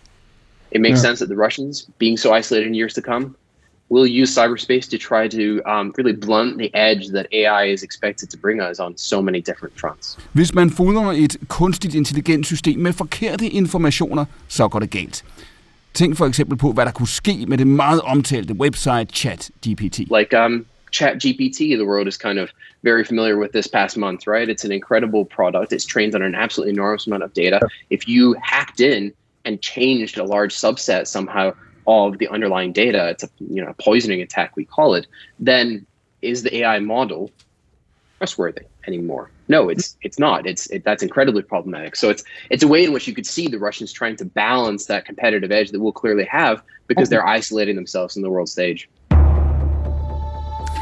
Margrethe Vestager, vi ser det med AI, øh, jo de her eksempler. Bare inden for de sidste uger i virkeligheden, tror jeg, at mange af os har opdaget, at verden er lidt et andet sted, end vi måske troede, den, øh, den, den, den var. Kan vi vende den her udvikling? Kan vi sige, hør her, vi ønsker ikke, at det digitale kommer til at fylde så meget, som det helt entydigt er på vej til? Jeg er meget enig i det, som, øh, som Sofie sagde før at man bliver nødt til at gøre en lang række ting på samme tid. Regulering er helt afgørende. Vi kan ikke klare os uden. Men hvis ikke vi selv har en bevidsthed om, hvad det er for nogle liv, vi vil leve, hvad det er for et liv, vi vil have sammen med hinanden, så, øh, så bliver reguleringen, den bliver tom. Fordi så bliver vi alligevel bare et datapunkt, i stedet for at være et menneske mm. og en borger og, og en, en ven og en, en partner. Så der er, noget meget, der er noget meget grundlæggende på spil, øh, i de her forhold. Og det er også derfor, at hele ideen om måden at bruge kunstig intelligens på er, er afgørende. Jeg synes ikke, man skal regulere teknologien, for så vil vores lovgivning være for gammel øh, allerede for længe siden. Mm. Men det, vi skal overveje, det er, hvordan vil vi bruge den der, hvor det er et spørgsmål, om du kommer på universitetet, få en øh, praktikplads, ja. øh, få et huslån, øh, blive forsikret. Det er der, vi skal være meget opmærksomme på, øh, hvad teknologien den giver os af muligheder. Kan det her lade sig gøre, Christian Tusinddal? Kan det lade sig gøre? Og ja, nogen vil sige, det er at skrue tiden tilbage, hvis man forestiller sig, at vi skal, vi skal tilbage i klubberne, vi skal øh, tilbage ud i solskinnet, vi skal tilbage i forsamlingshuset, vi skal genopfinde verden, som vi troede, den var for 25 år siden. Der er dem, der vil sige, hør her, det kommer ikke til at ske. Vi lever i, i cyberspace, vi kommer til til at gøre det mere og mere og mere og mere. Jamen, vi alle sammen krydser jo fingre for, at de kommende generationer, de er klogere, end vi så har været. Øh, og det er jo rigtigt, som du, du indledte den her del med... Det er altid rigtigt, hvad jeg siger. Ja, ja, men du indledte jo den her del med at sige, det er med, at nu de, de unge er jo den, den, de første generationer, der vokser op og aldrig har prøvet andet. Og der er jo et eller andet, øh, at, at når noget nyt kommer, så skal det jo sætte sig i en eller anden kultur. Øh, og, og det vi jo alle sammen øh, sætter vores lid til, det er jo, at den, sådan, den menneskelige forståelse af, at det er fedt at møde andre mennesker, øh, i stedet for at kommunikere igennem nogle maskiner, at det gør, at vi gerne vil være sammen med hinanden, og, og at vi faktisk styrker det, og, og jo også kommer dermed ud og får frisk luft, og også spiller lidt bold på banen, som jeg jo godt kan lide. Altså, at det er de der ting, der, der er det bærende. Men jeg må da sige, at der kan godt være et stykke vej dertil. Det og, og det, jeg synes er den største risiko, hvis jeg bare lige må sige, i forhold til alt det her IT-snak, altså det er jo i virkeligheden det, vi udsætter os for af, af risiko i forhold til at blive hacket og øh, blive lagt ned som samfund, og de, øh, altså, de institutioner, vi kender, der bliver påvirket, og i det hele taget det der med, hvad er vores strømforsyning, hvad er vores, altså havne er kritisk infrastruktur, det sidder mm. jeg jo lige med nu, øh, og skal prøve at finde ud af, hvordan håndterer vi egentlig det. Vi har jo tidligere set, hvordan det britiske sygehus, altså der var, der var sygehus i Storbritannien, der blev lagt ned, ikke? fordi de kunne ikke operere patienter, fordi de havde været udsat for hackerangreb. Vi har set et mærskskib, der har ligget og ikke kunne komme ud af en stor havn øh, og sejle i meget lang tid, fordi de havde et hackerangreb osv. Altså, og det er jo bare nogle småtterier og, i forhold til det, vi kan se i fremtiden. Og lad os lige prøve at holde fast på den. Vi går ind i de sidste 10 minutter her på den her Perolo Plessner. Først på det også noget, som Christopher White talte om, før han siger, at det her det er en langvarig informationskrig. Vi er over for Rusland, øh, muligvis andre fjender, sandsynligvis øh, andre fjender, må man, må, man, må man tro. Det her, vi skal vende os til, vi er lige kommet ud af en coronaperiode, hvor man kan sige, der mobiliserede vi samfundet på en måde, vi ikke har set. Skal vi vende os til øh, en mobilisering? Skal vi vende os til dybest set og frygte trusler øh, øh, stort set alle steder omkring os? Jeg vil egentlig godt indskyde lidt optimisme, i hvert fald på et område. Altså netop når man ser de to samfund her i, øh, i verden, som virkelig er klemt, Ukraine, som er, bliver, hvad hedder det jo, under angreb fra, fra Rusland, og, øh, og Taiwan, som har den sådan stigende krigstrussel fra, fra Kina. I begge de her lande ser du virkelig deres civilsamfund, mm. og også deres øh, tech-industri være sammen om at skabe nogle løsninger. Margrethe Vestager nævnte det også før. Jeg har, altså, vi har her i fonden en række ukrainske øh, demokrati- og tech-entreprenører tilknyttet, og der ser man jo øh, altså de har været med til at lave blandt andet en luftalarms, fordi der ikke øh, længere var en app, der ligesom der, der får det til at fungere. De crowdsourcer, at man igennem øh, nogle af faktisk af de forskellige offentlige, man har brugt til at håndtere coronakrise, de bliver nu brugt til, at folk kan melde ind, når de ser russiske mm. soldater eller lignende. Det vil sige, der er på en helt anden måde en mobilisering faktisk af civilsamfundet. Vi ser det samme i Taiwan. De er blevet udsat for kæmpe øh, cyberangreb i forbindelse med Nancy Pelosi's øh, besøg. Og der lagde de faktisk øh, succesfuldt noget af det ud på det der Web 3.0, hvor det sådan set er decentralt, og det er mennesker fra hele verden over, der endte med at støtte dem. Øh, så jeg tror også, der kommer en masse godt ud af, af det her, og begge to er jo åbne samfund, som viser, at, at de kan noget andet. Så det er bare hele tiden min grundpointe, at der er en værdikamp også i det her, og det er bare vigtigt, at vi holder fast i, hvad er det for noget teknologi og, og nogle grundting, som fra ytringsfrihed til så videre, og til det folkelige engagement, vi gerne vil holde fasthold i. Og jeg egentlig bliver lidt ja. positiv, når man ser selv et land under krig og under enormt pres, at de mm. siger, som Chris White, som lidt for meget for mig har hele tiden trussel, trussel, trussel, mm. øh, at de så siger, men prøv at... Du siger også, jo, men det han siger også, White, er, han argumenterer med at sige, at det at stå over for den her trussel, det gør, at man ser tingene på en anden måde. Katrine Dias her, det her, den her form for, for, for fællesskab, det som du hører Jonas beskrive nu, det som, som White taler om i Urins tilfælde, det er jo også nogle samfund, hvor der er en høj grad af kollektiv oplevelse af, at vi står over for noget her, som er en ydre trussel, det truer os alle sammen, og vi skal på en eller anden måde imødegå det i, i, i, i, i fællesskab. Kommer vi til at se det i et land som Danmark? Eller kommer vi til at se, at der er folk, der siger, jeg vil ikke se nyhederne længere, det er for forfærdeligt, nu slukker jeg for dem, og at vi dybest set ikke finder sammen, at vi ikke har den her oplevelse af noget, der kan bringe os til en fælles form for mobilisering? Øhm, det der, det er jeg ekstremt bekymret over. Jeg har, jeg har set, at det er en, sådan en bølge, der er opstået, at man slukker for nyhederne, når, når det begynder at blive øh, ubehageligt. Mm. Øhm, det, det, er jo, det er jo noget, der, hvad kan man sige, bare sådan, er der oven i den der voksende desillusion over for, for demokratiet, som, mm. som jeg også øh, nogle gange lidt oplever i Danmark, hvor, hvor borgerne føler, at deres stemmer ikke bliver hørt, og så florerer populismen og den stigende nationalisme og fremkomsten af det, som befolkningen vil kalde magtfuldkommende ledere øh, osv., det, det hele hænger ligesom sammen i sådan et ret uhyggeligt øh, økosystem på den du, måde. Du sagde først øh, før mig, Margrethe Vestager, at du i starten af den her time, der siger du, ja, I står, vi står i Europa, i, i EU, øh, last og bræst med, med Ukraine i det her, der er i gang nu. Um, vi oplever det i den danske sammenhæng, vi oplever det i en række andre europæiske lande, pludselig fylder det her øh, øh, ekstremt meget. Er det ikke farligt? Er det ikke farligt for politikere at sige, at her har vi det her spørgsmål, som vi nu øh, må træffe så mange konsekvenser i lyset af, bringe så mange ofre for? Man kan overveje alternativet. Jeg synes, alternativet er meget, meget mere skræmmende, end at sige, det her, det vil vi. Det er det, vi selv står for, der er sat i spil. Det er den måde, vi, vi ser os selv i fremtiden på, som er sat til debat. Alternativet, det er jo at være sådan lidt wishy-washy, so-so, fordi det ikke rigtig er, er det er ikke nemt, mm. det, er ikke, det er ikke indlysende, det er svært, det er komplekst, det kræver noget af os. Mm. Men, men det, at det kræver noget af os, det gør jo også, at vi får en, en anden mulighed for at præge vores, øh, vores fremtid. Du sagde før, at I forandrede jer, EU forandrede sig den 24. februar sidste år, ikke bare i løbet af dage, men i løbet af timer? Ja, fordi øh, vi kunne se, at, at den forberedelse, som vi havde haft af, af sanktioner, det at, at være klar og have samlet en, øh, en meget stor koalition, som var villig til, hvis det her skete, at gå ind med det samme.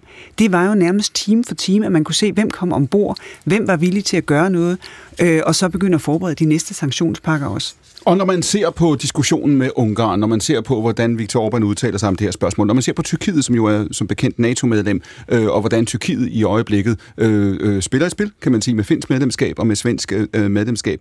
Øh, når man hører øh, Jørgen Christian Tusinddals pointe om, om Tyskland tidligere i dag, vi havde et UK, der forlod EU, ikke også, øh, øh, for nogle år siden, der er dem, der siger, øh, EU er ikke samlet. Det overhovedet at samle EU internt med de her dagsordner, det bliver en uoverstigelig opgave i sig selv.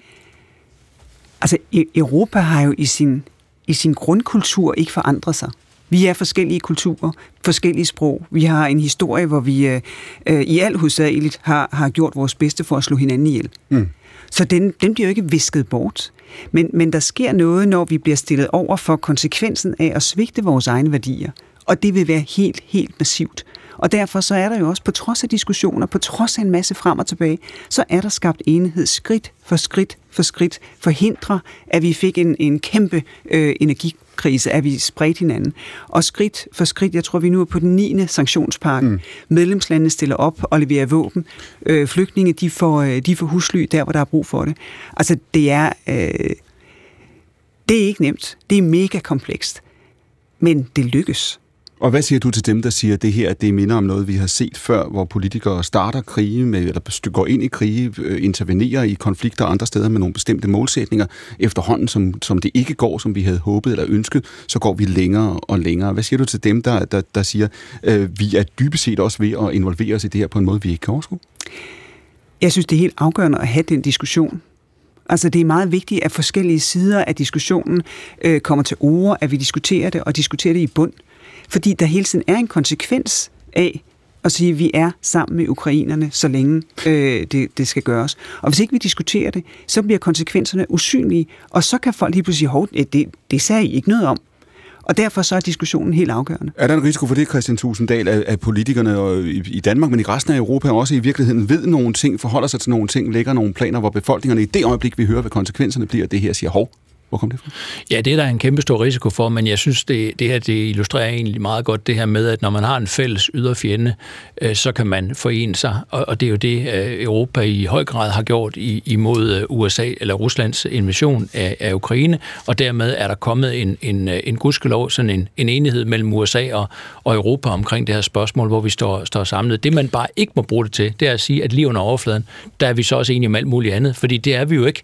Øh, der er Europa jo så forskellige forskellige, som vi også var før den her øh, krise opstod. Og det skal man bevidst om. Så man skal ikke bruge den her enighed til at sige, at nu kan man lige pludselig øh, styrte derud af i forhold til at lave et endnu øh, mere, kan man sige, forgrenet øh, EU, som bestemmer over, over de europæiske lande. Vester? Men, men den risiko ser jeg ikke, øh, fordi der er meget stor respekt for den situation, som vi er i, og at man kan ikke, øh, man kan ikke bruge den til at drive nogle underliggende øh, gamle forestillinger om, hvad ved jeg, federalisme eller et eller andet. Der er et Europa nu, der er brug for handling, og det er det, der får os til at stå sammen. Det sagde Margrethe Vestager, som jo altså var i studiet sammen med Christian Tusinddal, Katrin Dias, Jonas Pagello Plæsner og Sofie Groth. Det her, det er P1's nye søndagsvis. Vi sender hver søndag fra klokken 14 til klokken 16. Redaktør er Louise Rømert. I redaktionen sidder Sofie Andersen. Musikken er lavet af Jesper Ranum, og mit navn er Clement Kærsgaard. Vi høres ved på søndag igen, jo altså klokken 14. Og måske ses vi på torsdag klokken 20 i debatten. Dette er P1, og nu kommer der en frisk radioavis for kl.